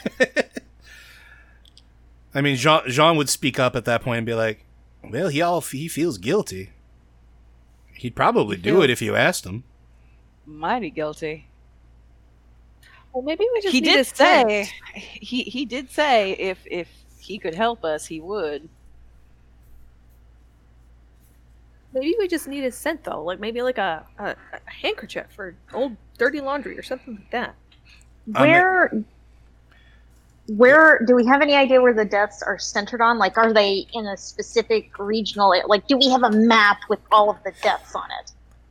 So Jean will actually grab a map of the city from the wall, bring it over to the table, and throw it down, and y'all can start putting pins in it. And you notice if if you consider Eustace's the first death, it spirals out from there in an increasingly wide net. Is it an actual like spiral spiral? More or less, it's not exactly perfect. Whatever this Is thing, there a pattern to it? yes, it, it like how, how do I how do I phrase this?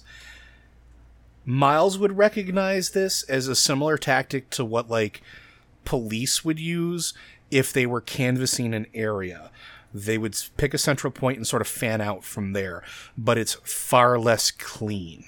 Uh, if you connect the lines, they're not exactly straight or, or, or clean. They're sort of staggered and all over the place. But you can chart where it looks like every time there's been a murder, it looks like it's further out from Mornier's house. These people that have been murdered, have they all been men? No, some have been women. Um, so- Okay. but they've all been people that have been coming home from work at night. Okay. All right. Miles' next question is: uh, He's pretty th- sure that the weapon was that went off and killed her was probably used was needed to take down that type of creature. So he's gonna ask Doris, uh, "Can you make a weapon similar to what she had, but a safe version?" So you technically already have that. so she was working on microwave guns, Doris. You have a plasma gun. Uh, it is essentially your sidearm that has a proton pack uh, that you hook up to that gives you what is essentially called the burst power. Um, it's a very powerful weapon uh, that you can use pretty safely, uh, but instead of using microwaves, it uses supercharged plasma. So you technically already have it. Yeah, you got it. It looks like this. Um, I can shoot it. Uh, I'm, I'm not gonna right now. I and then I kind of like set it on the table to make sure that it doesn't go off because that's the kind of thing that I would do. Fiddle with it and then make it go off. But Yeah, and this thing looks So- like look like a space ray gun, like straight out of the cereal pulps. I told you microwaves were not the way to go. It's plasma. It's plasma. Come on. Has any of us actually seen a zombie or anything like a zombie? Do we know what kills a zombie? Uh, if anybody has knowledge occult, y'all can roll.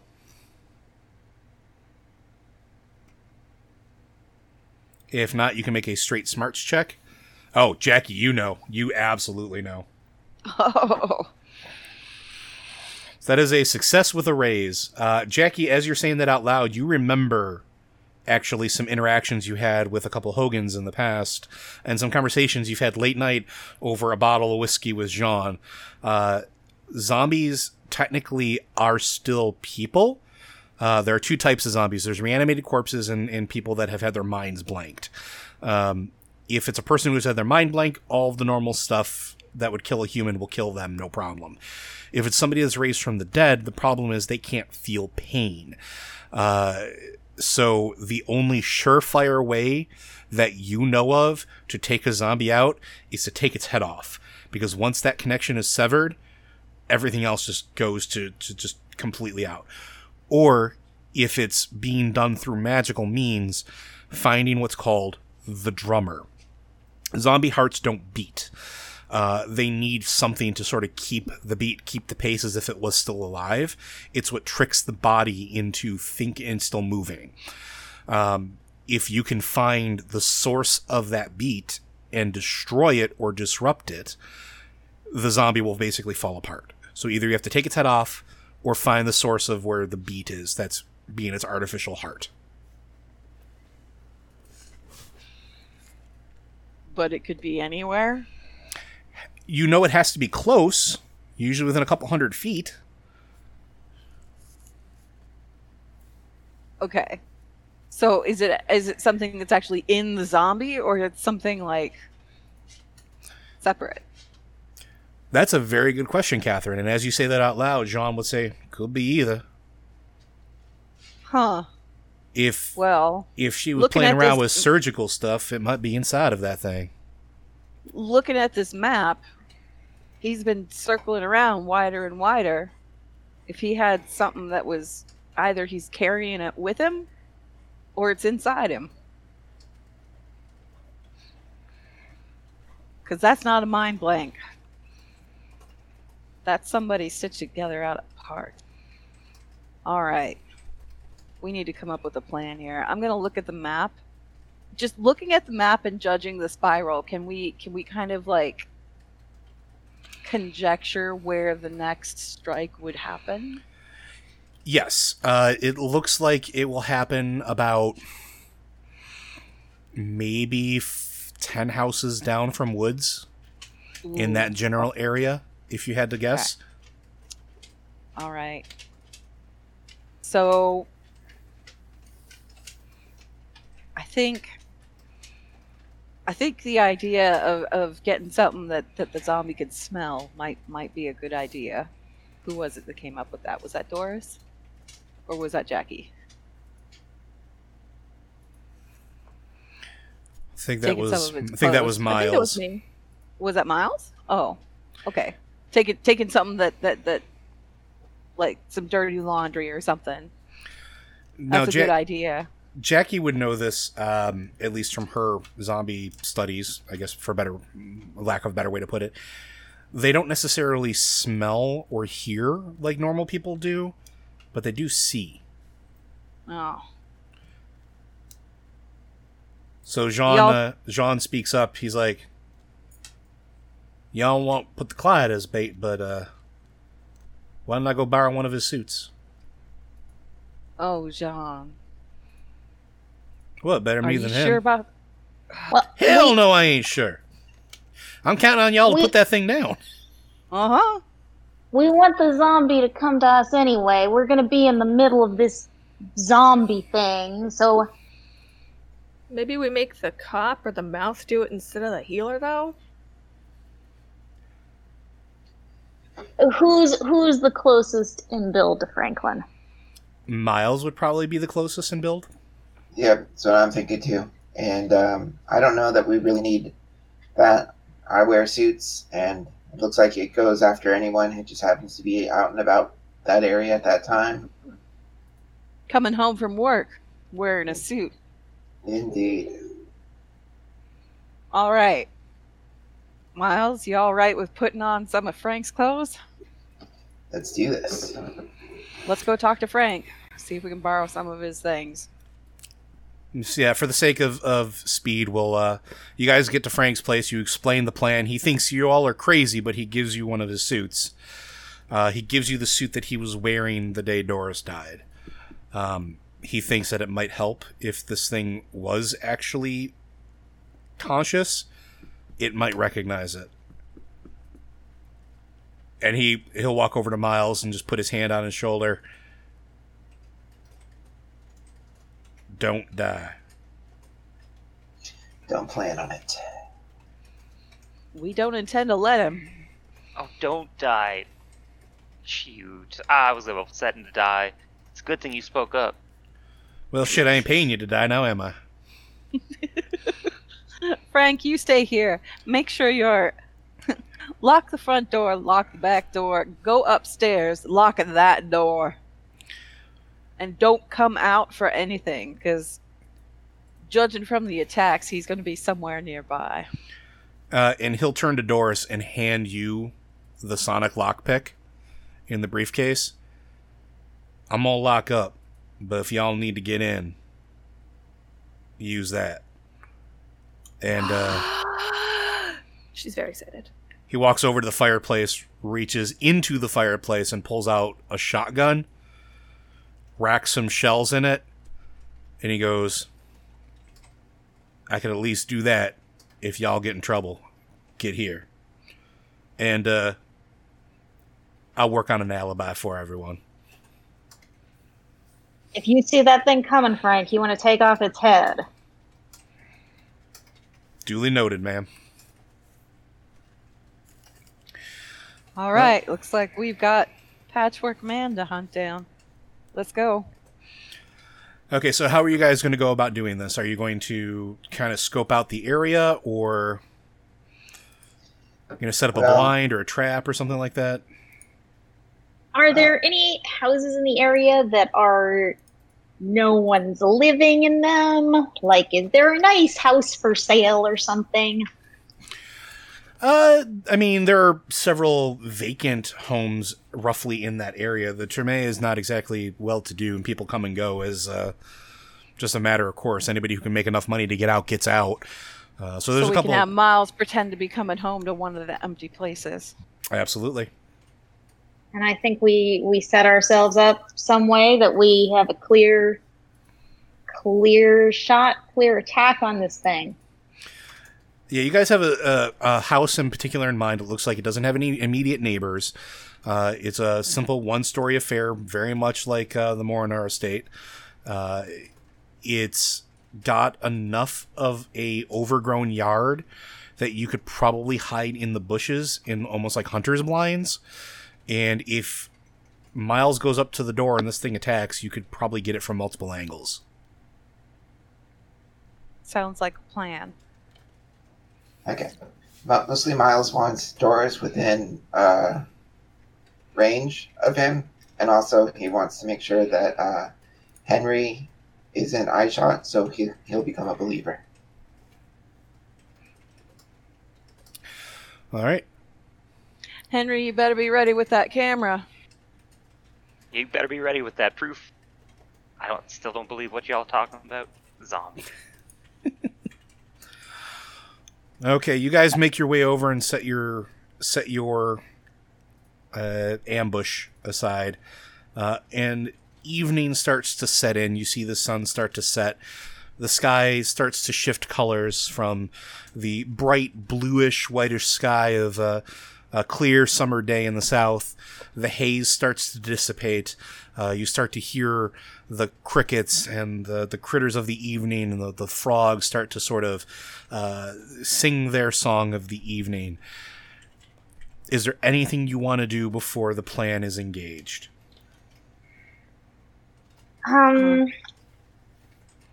I'm thinking I might want to look around inside the house. I mean, I assume we can get into the house because we've got the lockpick thing. Oh yeah, no, just you, you can walk right in. okay, just see is there a good place to hide in here? Is there any way? I don't know if this would be the best place to set up a defense, but could we, like, could someone be in a window or something? Yeah, there's a if from the front door there's a sitting room and a living room off to either side of it that have windows that look out into the very small rickety porch. So people could be holed up inside of here and you could crack open the windows or bust through them if you needed to.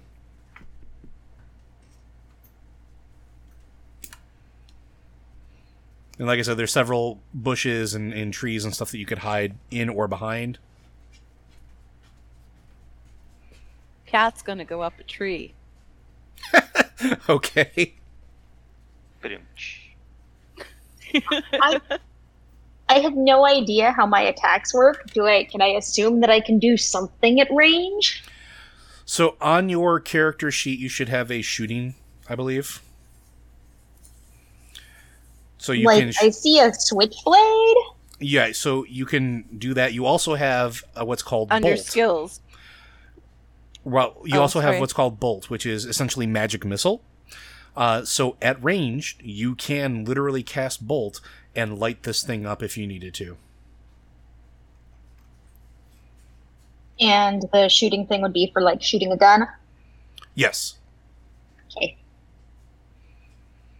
Do we have anything we could take this thing's head off with except for bullets? I mean, you could literally take anything that you could grab onto it, any weapons you have. Uh, regular weapons will work. You can also use any magic that you have, which again, you have Bolt, uh, which in theory could snap its head off if you decided to. and Uh, there's the whole uh, plasma gun thing and there's too. the whole plasma gun thing that you have. Well, yeah, but I mean, you said no gun, and it's kind of a gun, so I didn't want to say anything. And she just kind of looked down. Yeah, Miles has a pretty big. Uh, he's got a Colt 1911 that he can use. I think even Henry has a gun. No, Henry does not. No gun. He's got Well, Henry has his that's own more mouth. powerful. so basic Yeah. plan: aim for the head. Yeah, I don't think I have a gun. No, because you are your gun. Okay. Is there any limit to how many times I can cast Bolt? Traditionally, there would be, but for today's purposes, nah. I got it. All right. I'm up a tree. Where's the rest of y'all going? Jackie's gonna be in the house. Whatever window has the best line of the porch. Okay. Or if there's a window that good line to the road and the porch, probably so. Doris will be there too, I guess. I, she would probably try to climb a tree and fall, and then say, "Okay." Yeah, na- nature's not exactly your strong suit. Okay. Uh, Henry, where are you going to be? Uh, I'm gonna wait wherever I can get the best picture, Okay. but not so close that I'm in, you know, the line of fire or anything. I mean, you could be in the house too if you want. Not a big deal. Go get in the bushes. Or bushes. If every if everyone's gonna be in the house, Jackie's gonna go out and hide in the yard because it doesn't make sense if we're all clustered in one spot. Even uh, Jean will will hole up in one of the bushes too with you. So this way he can get to anybody if anybody really needs healing. Okay. I need to be in the house because I need a clear line of sight because I am a terrible shot. Good luck, Miles. I won't hit you. He's, he's just going to be kind of pacing outside, one hand on his Colt, the other sweaty hand kind of reaches up and strokes his face every so often. Okay. All right, so as evening sets in, you start to hear the sounds of the city not too far away from you as people start to close up shop or start heading away from their day jobs and starting to head home. Uh, it- so it's not too unnatural for you to start walking back towards this house as planned. Uh, Miles, you notice as you're walking, you get maybe a couple houses away that the crickets and the bullfrogs stop their song. Everything goes a little eerily quiet, and the only sound you currently hear is the sound of your own shoes against the pavement. Uh, what little of it there is here. You look around, you don't see anything, but the hairs on the back of your neck start to stand up on end just a little bit. Something you feel is watching you. You get closer towards the house, and that feeling hasn't gone away. Uh, so I want you to go ahead and make me a notice check, please. You can't see anything yet. You know something is there, and you tense and you're ready, but you can't pinpoint where it's coming from. And as you make your way, starting up the little walkway that heads to the door, everybody can start to see Miles start making his way up there. You hear an Those cats. inhuman noise. Sorry, go ahead. Ooh. I was gonna say, does Cat see anything from the tree? You do not see anything from the tree. Okay. And almost as if emerging from shadows behind Miles just before he gets to the porch, a figure emerges, and it is massive, easily eight feet tall, and built like a brick house, wide shoulders.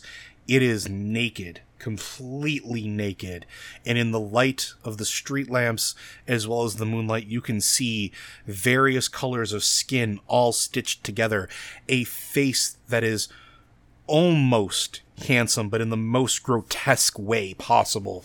Uh, and it looks like it, it's not quite modeled after somebody you would know, but almost everybody you would know. Like it's a little piece of every man. And this thing rises up and just bellows as it charges for miles. And now I get to deal out cards. And we get to see yoink how this works. And that should We're really everybody. living up to the name of the uh, Dick and Butts Detective Agency. Okay, so Jackie got it. Oh no, that's a That's a jack, jack. not a Yeah. joker. Okay. Uh, so Jean gets to go first. He is. He's going to take a shot with his sawed off shotgun as he pops out of the bush at this thing.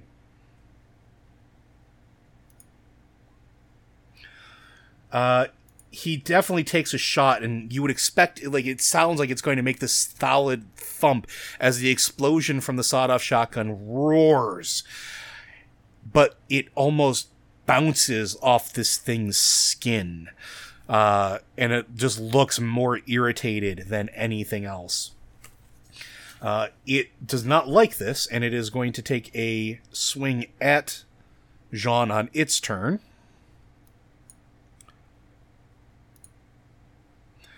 As it irritated tries to take a backhand at Jean, as it moves towards him and completely overshoots him, stumbling.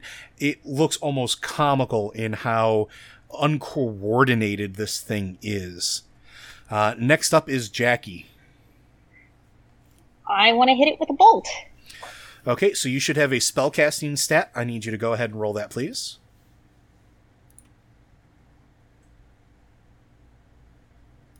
Okay, let's see here. That's good. That's real, real good. Uh, so that does manage to make contact. Uh, that is a success with a raise.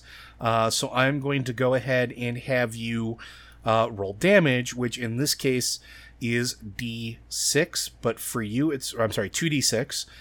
Uh, and we're going to go ahead and see how well you do against this thing's defenses.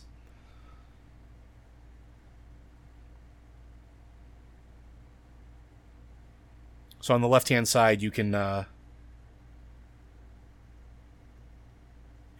you should see the dice thing. You can go down to D6 and just move over to 2.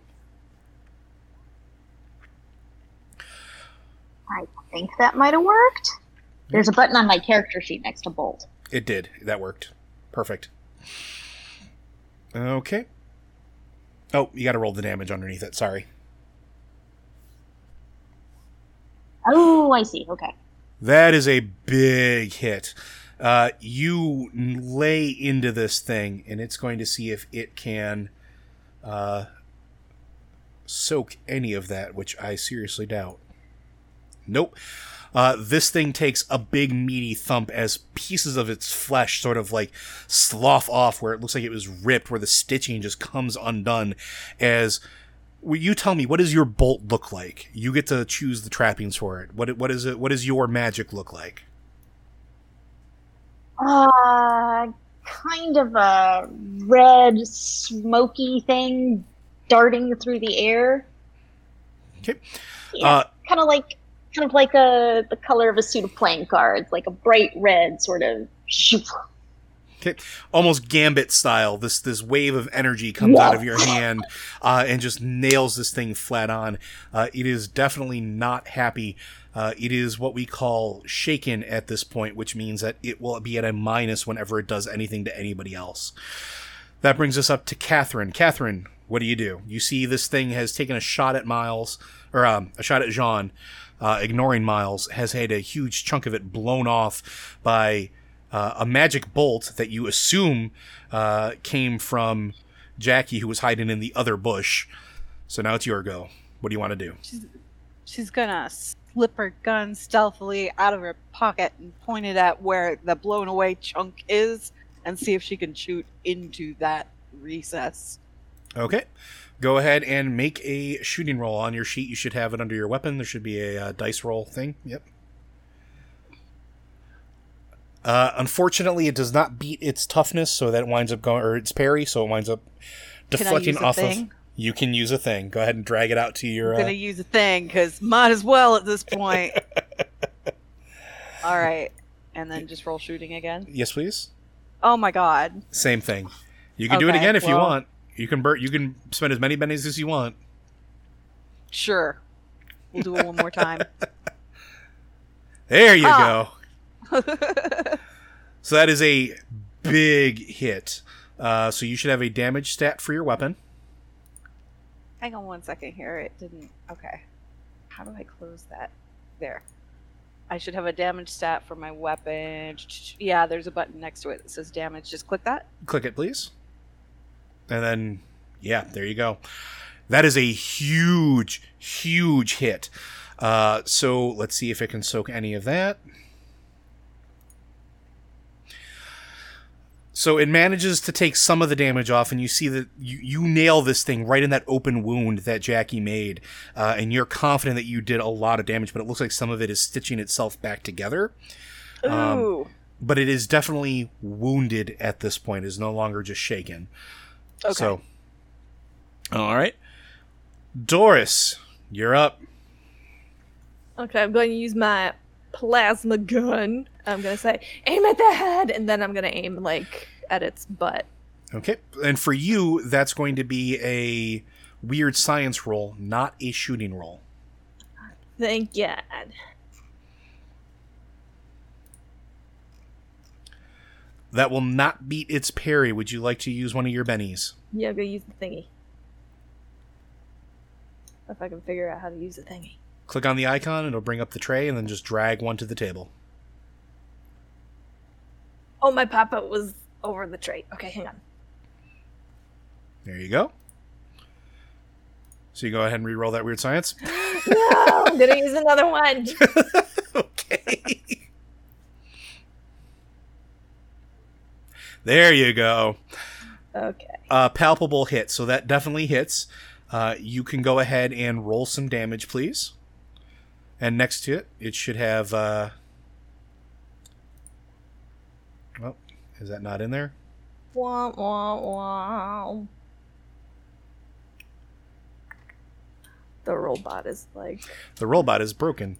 Uh, just go ahead confused. on the left hand side. Just move over to the dice icon. Look for the d10s and just move over to the two, and just roll that for me, please.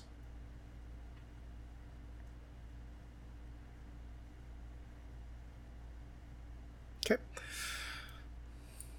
And that does not beat its toughness. This thing definitely takes a hit from it. Uh, if it wasn't already reeling, it would probably be feeling the effects of it. You miss its head barely, uh, but it definitely makes a solid impact, and you smell the sizzling of long dead flesh, uh, and it does not smell good. I need to learn how to aim. Yeah, Henry, you're seeing all this unfold in front of you. This this thing is larger than any human you've ever seen, uh, and it does not look human at all. What do you do? Uh, I'm gonna take a couple pictures and then hide. Okay.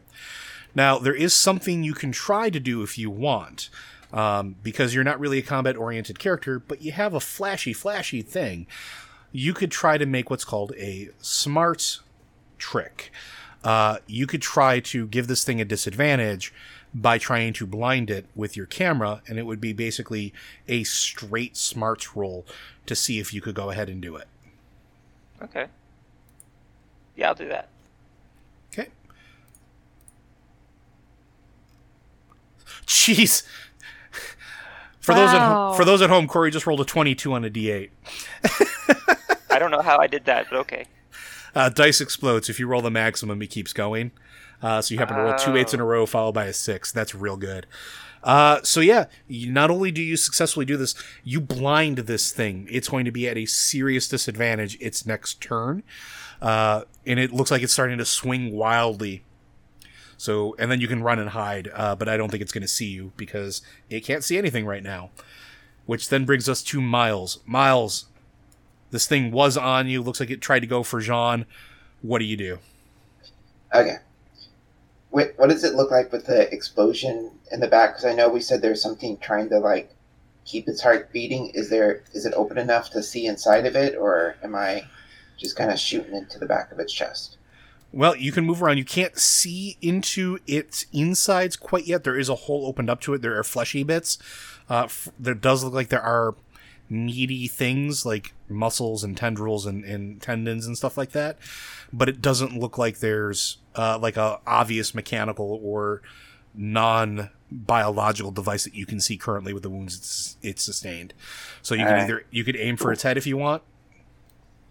Okay, I guess I'm gonna shoot into the opening and hope that's whatever's trying to keep it going. All right. And I don't know. That- Four is probably not gonna do it, is it? Four will not beat its parry now.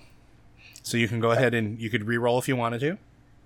Uh, he's just gonna shoot it into the back and pretend that was good enough. And then, um, is there a way to like take cover because he's kind of standing out in the open, or is he just remaining out in the open?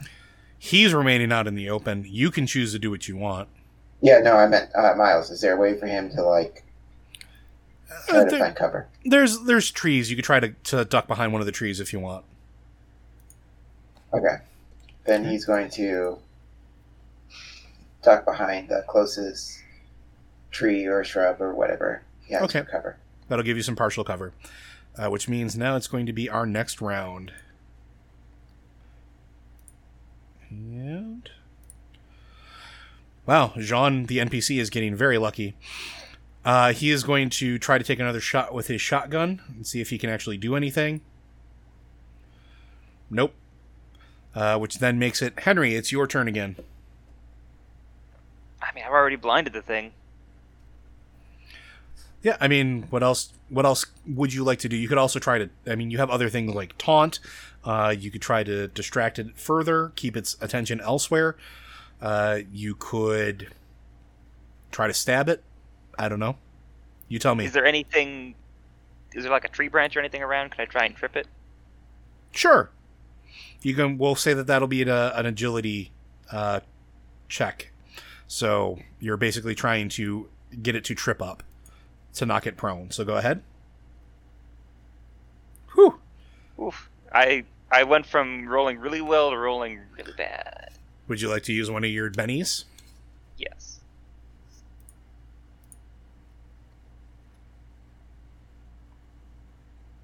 Okay, so you can go ahead and just roll that again. That's a lot Hey. better. Uh, so you manage to actually trip this thing up. It falls flat on its face, which means uh, any actions taken against it at this point are going to have a plus two associated with it. Uh, this includes fighting, shooting, magic casting, anything while it's down on the ground. Uh, so that brings us to Doris. You're back up.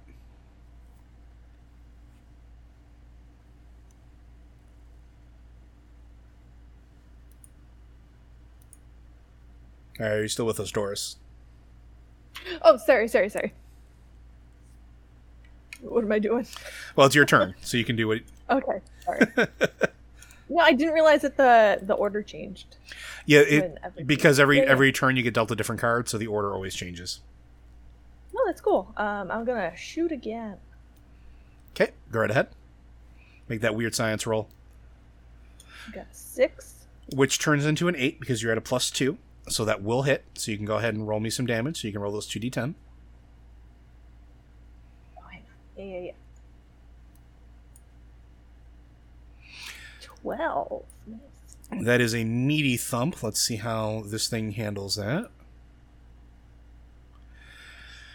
It looks like it has suffered another wound uh, as another larger piece of it uh, pops out of it. But because it's laying face down, you actually manage to blow a piece of its back out. And where you would normally find uh, ribs attached to a spine, uh, possibly with heart and lungs, you see an approximation of that. But instead of a heart, you see what looks like a metronome encased in glass. That brings us to Jackie's turn. I'm gonna aim a bolt. Would I see this? Every yeah, you Like- can see it. You're close enough. I'm gonna aim a bolt right at that metronome. Go for it. Make me that spellcasting check.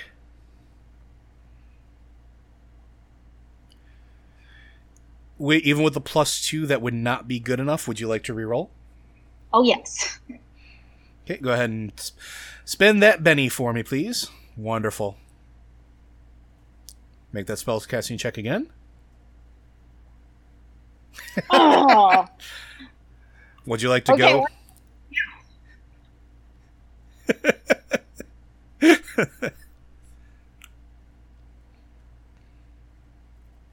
The first thingy is cursed, man. There we go. So that'll definitely hit.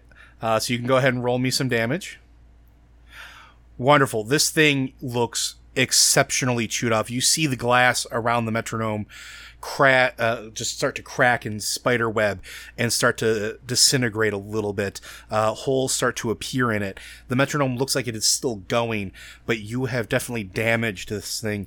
And interestingly enough, as you see the glass start to crack, you also see its skin start to almost pull apart a little bit, very, very much mimicking the cracks in the glass. It's looks like it's trying to pull itself apart now, which brings us to Catherine's turn. Catherine, what are you doing there? I'm gonna take another shot with my gun, Go for and it. I'm gonna shoot for the metronome. Oh, I'm gonna use my last Benny. Go for it. We'll see if it does anything. Nope.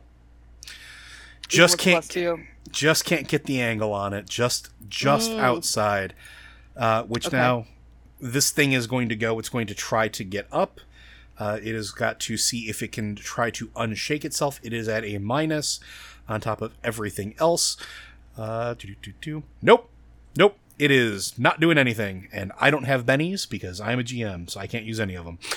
Uh, so that brings us to Miles' turn. As this thing tries to get up, and you see that its arms like start slipping out from under it, it's letting out this inhuman roar uh, from vocal cords that you expect to have been stitched together just as much as the rest of its body. Uh, it cannot get up. It just keeps sloughing off into the, its face down in the dirt. All right, and he believes that the gun can still destroy that uh, thing in the back, right? Oh yeah, no, you you've seen it take damage from guns, so it's it's not All right. impossible. Just it's tough. All right, then he's gonna try and shoot that thing. Alrighty, go ahead and make me a shooting roll, please. With the plus two from this thing being prone, absolutely that'll make contact. We're just going to need you to go ahead and roll me some damage. There should be a damage icon next to it. Yep. Wow. Oh, Wow. wow. All right, he Miles got up behind that thing and just sh- got got closer to shoot it, like almost point blank to make sure he got some damage on it. So, for those of you at home, average damage rolls usually run around like 8 to 10. Uh, we just had a 31. That's a lot of damage, and I don't think it's going to be able to soak nearly enough of that. So, let's find out. Yeah. So as this thing is laying on the ground, Miles, you walk over to it. Uh, it almost seems pathetic to you at this point, where it's it's not quite begging. Its eyes are are unfocused and full of anger and pain, uh, and you swear, you swear, you hear this thing whisper, "Kill me." and you oblige. You point blank put your Colt 1911 against this thing, the metronome inside of this thing's back, and you let loose with multiple shots from your revolver. And this thing screams in agony and a sound that sounds like almost like the earth cracking just pierces the neighborhood all of you are knocked back or at least unsteady. Catherine, you're not knocked out of the tree, but you're you definitely hold on at this point.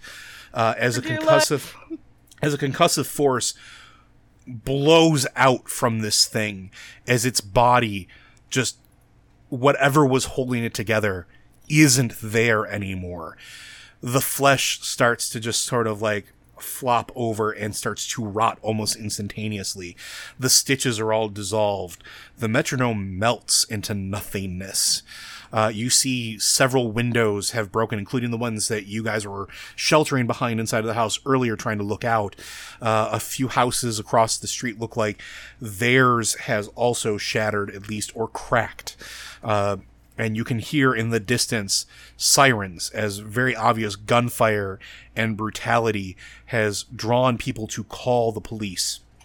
What do you guys do? All right. I think we should go. book it to Frank's. Let's go. Um, H- Henry, you got lots of pictures. I got a couple pictures, but I, I you know, it's just a guy. This is not a guy, Henry. Look at this thing. And um, Look, we could talk later. Let's get to Frank's. is there anything we can grab for evidence, or it all melted away?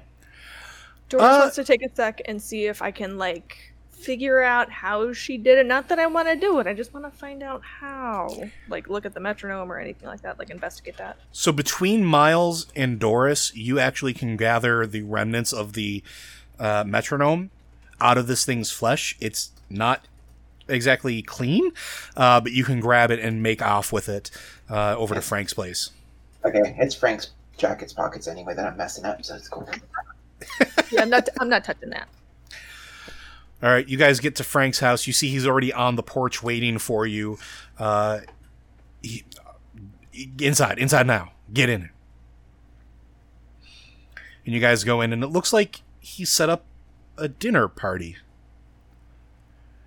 And he shuts the door behind everybody, shoves the shotgun back up into the uh, the fireplace. Stash your weapons, quick. Do you Yeah, stash. Oh yeah.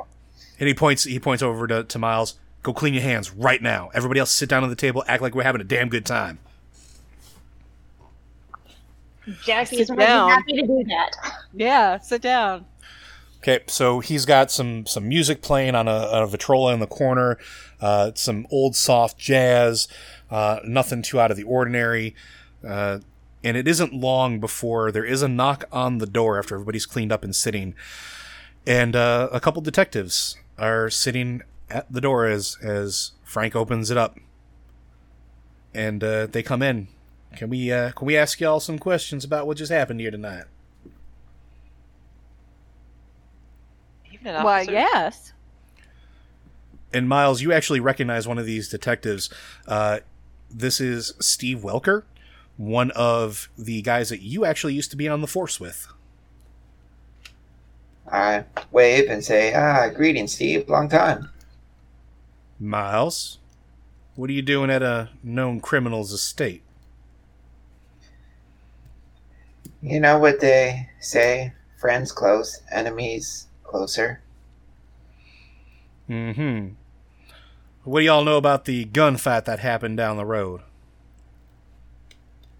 It was Gunfire. damn loud and interrupted us having a good time. Doris is Jackie very lovely. Jackie like- has Jackie has drunk whatever scotch that has been put in whatever drink has been put in front of her. Now, Doris officers, if very you need loudly. some member of the press to come and accompany you and take some pictures, people know what happened. I'm happy to help. But I we've just been inside here. I don't think we need uh, anybody from a rag like the uh, Tribune mucking up things. Press will get the official pris- pictures when the uh, coroners are done with everything. He this this guy looks like he's got a severe disdain for you. Why, gentlemen. And Cat bats her eyes. Uh, he smiles a little bit at you, ma'am.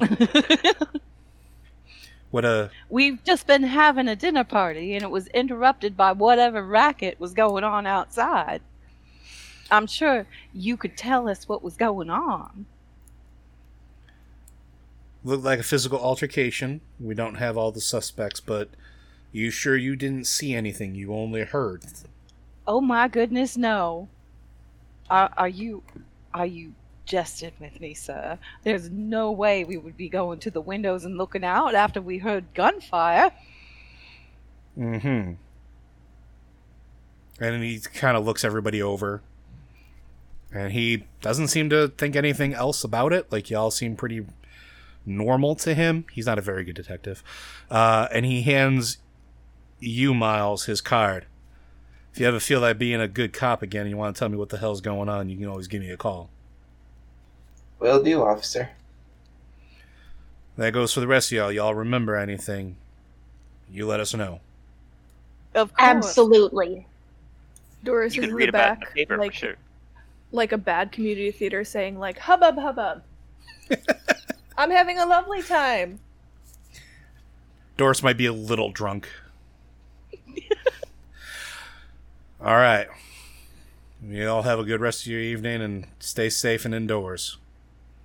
And they leave. And Frank slumps against the door as soon as they're gone. And a little smirk on his face. He listens, waits to hear the car disappear. Tell me y'all got it dead. We got it dead. Well, that's something. Mm-hmm. Everybody okay? I think so. We got the jump on it. I don't think it even saw us coming. It was intent on Miles there. And Frank nods. Well, It was Well, you, but Miles. it was a pretty tough thing, but uh, there were more of us than there were of it. Well, thank you. And thank you. And he pointedly looks at Miles for not saying anything to them. He seemed to not like you. I know why he didn't like me. What the hell did you do to him? Eh. Long story with them. Long story. And I meant it. I'm I'm I may be a crook, but at least I'm honest. If y'all need something that I can give you, consider a favor owed on top of everything I've already paid you. And he looks at Miles with a little smirk. And you can keep the suit. It's better than the one you got already anyway.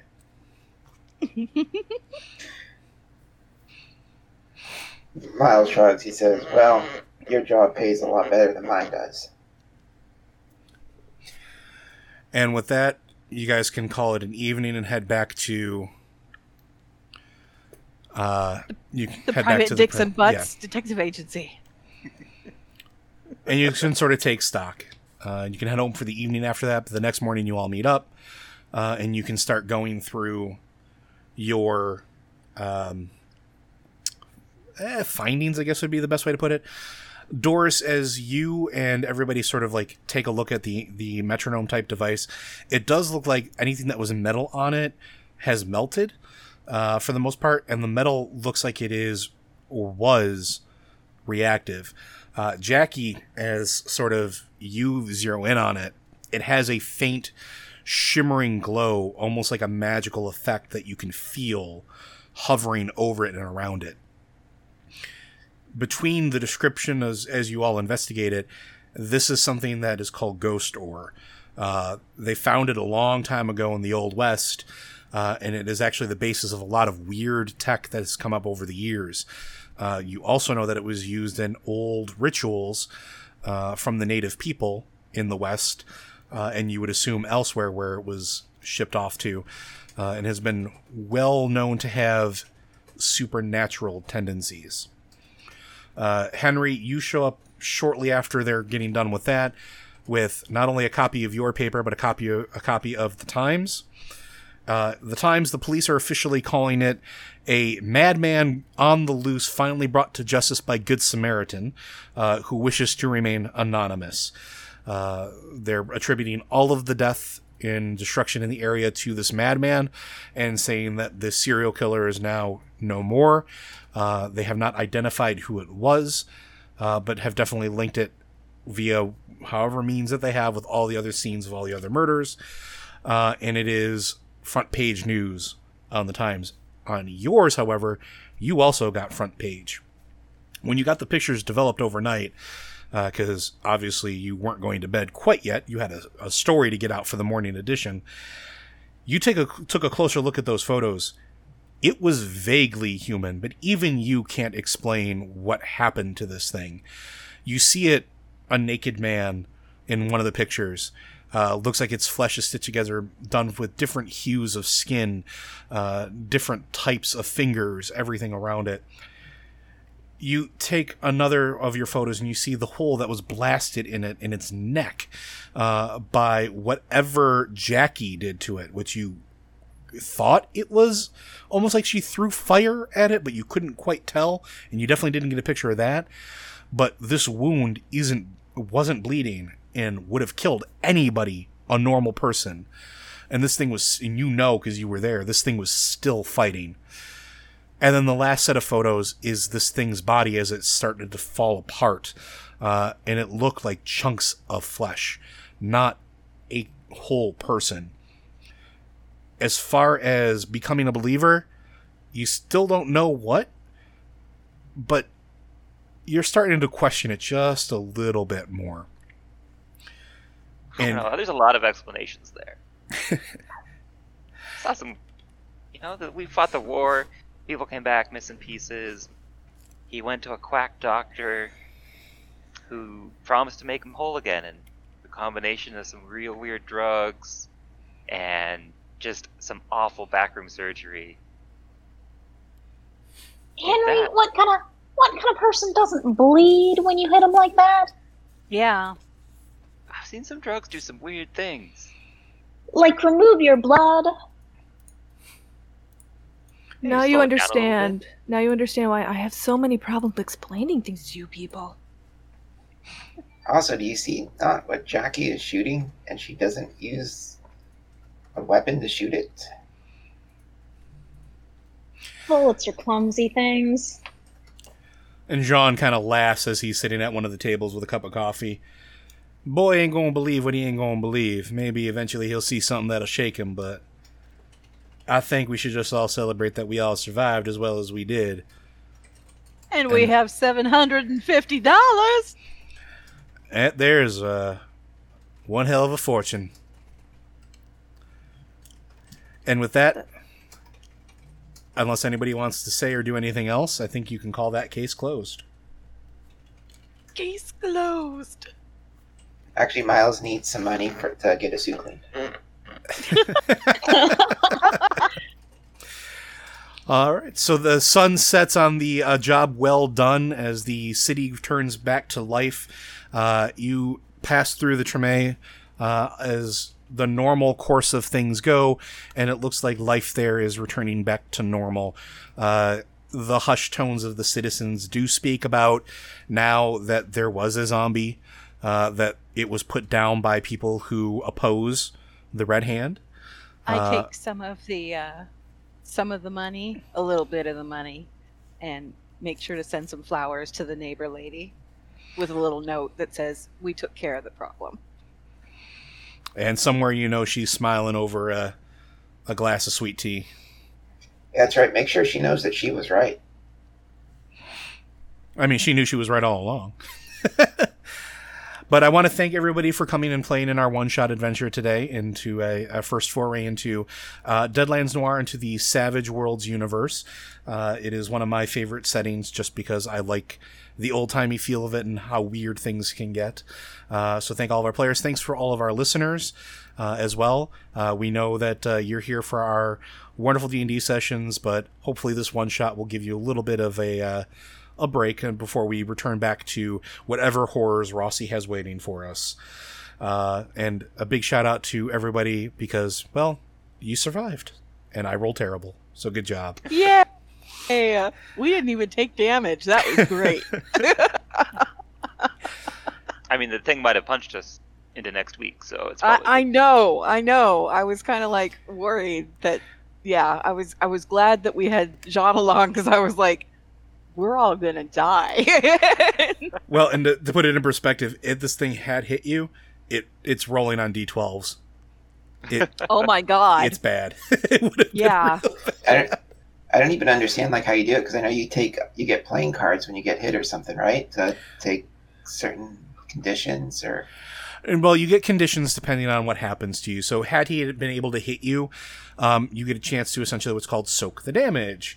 Um, soaking the damage means that you could either take nothing or you could get a condition called shaken, which puts you at a disadvantage. Uh, and when you're shaken, you can't really act unless you can break that condition.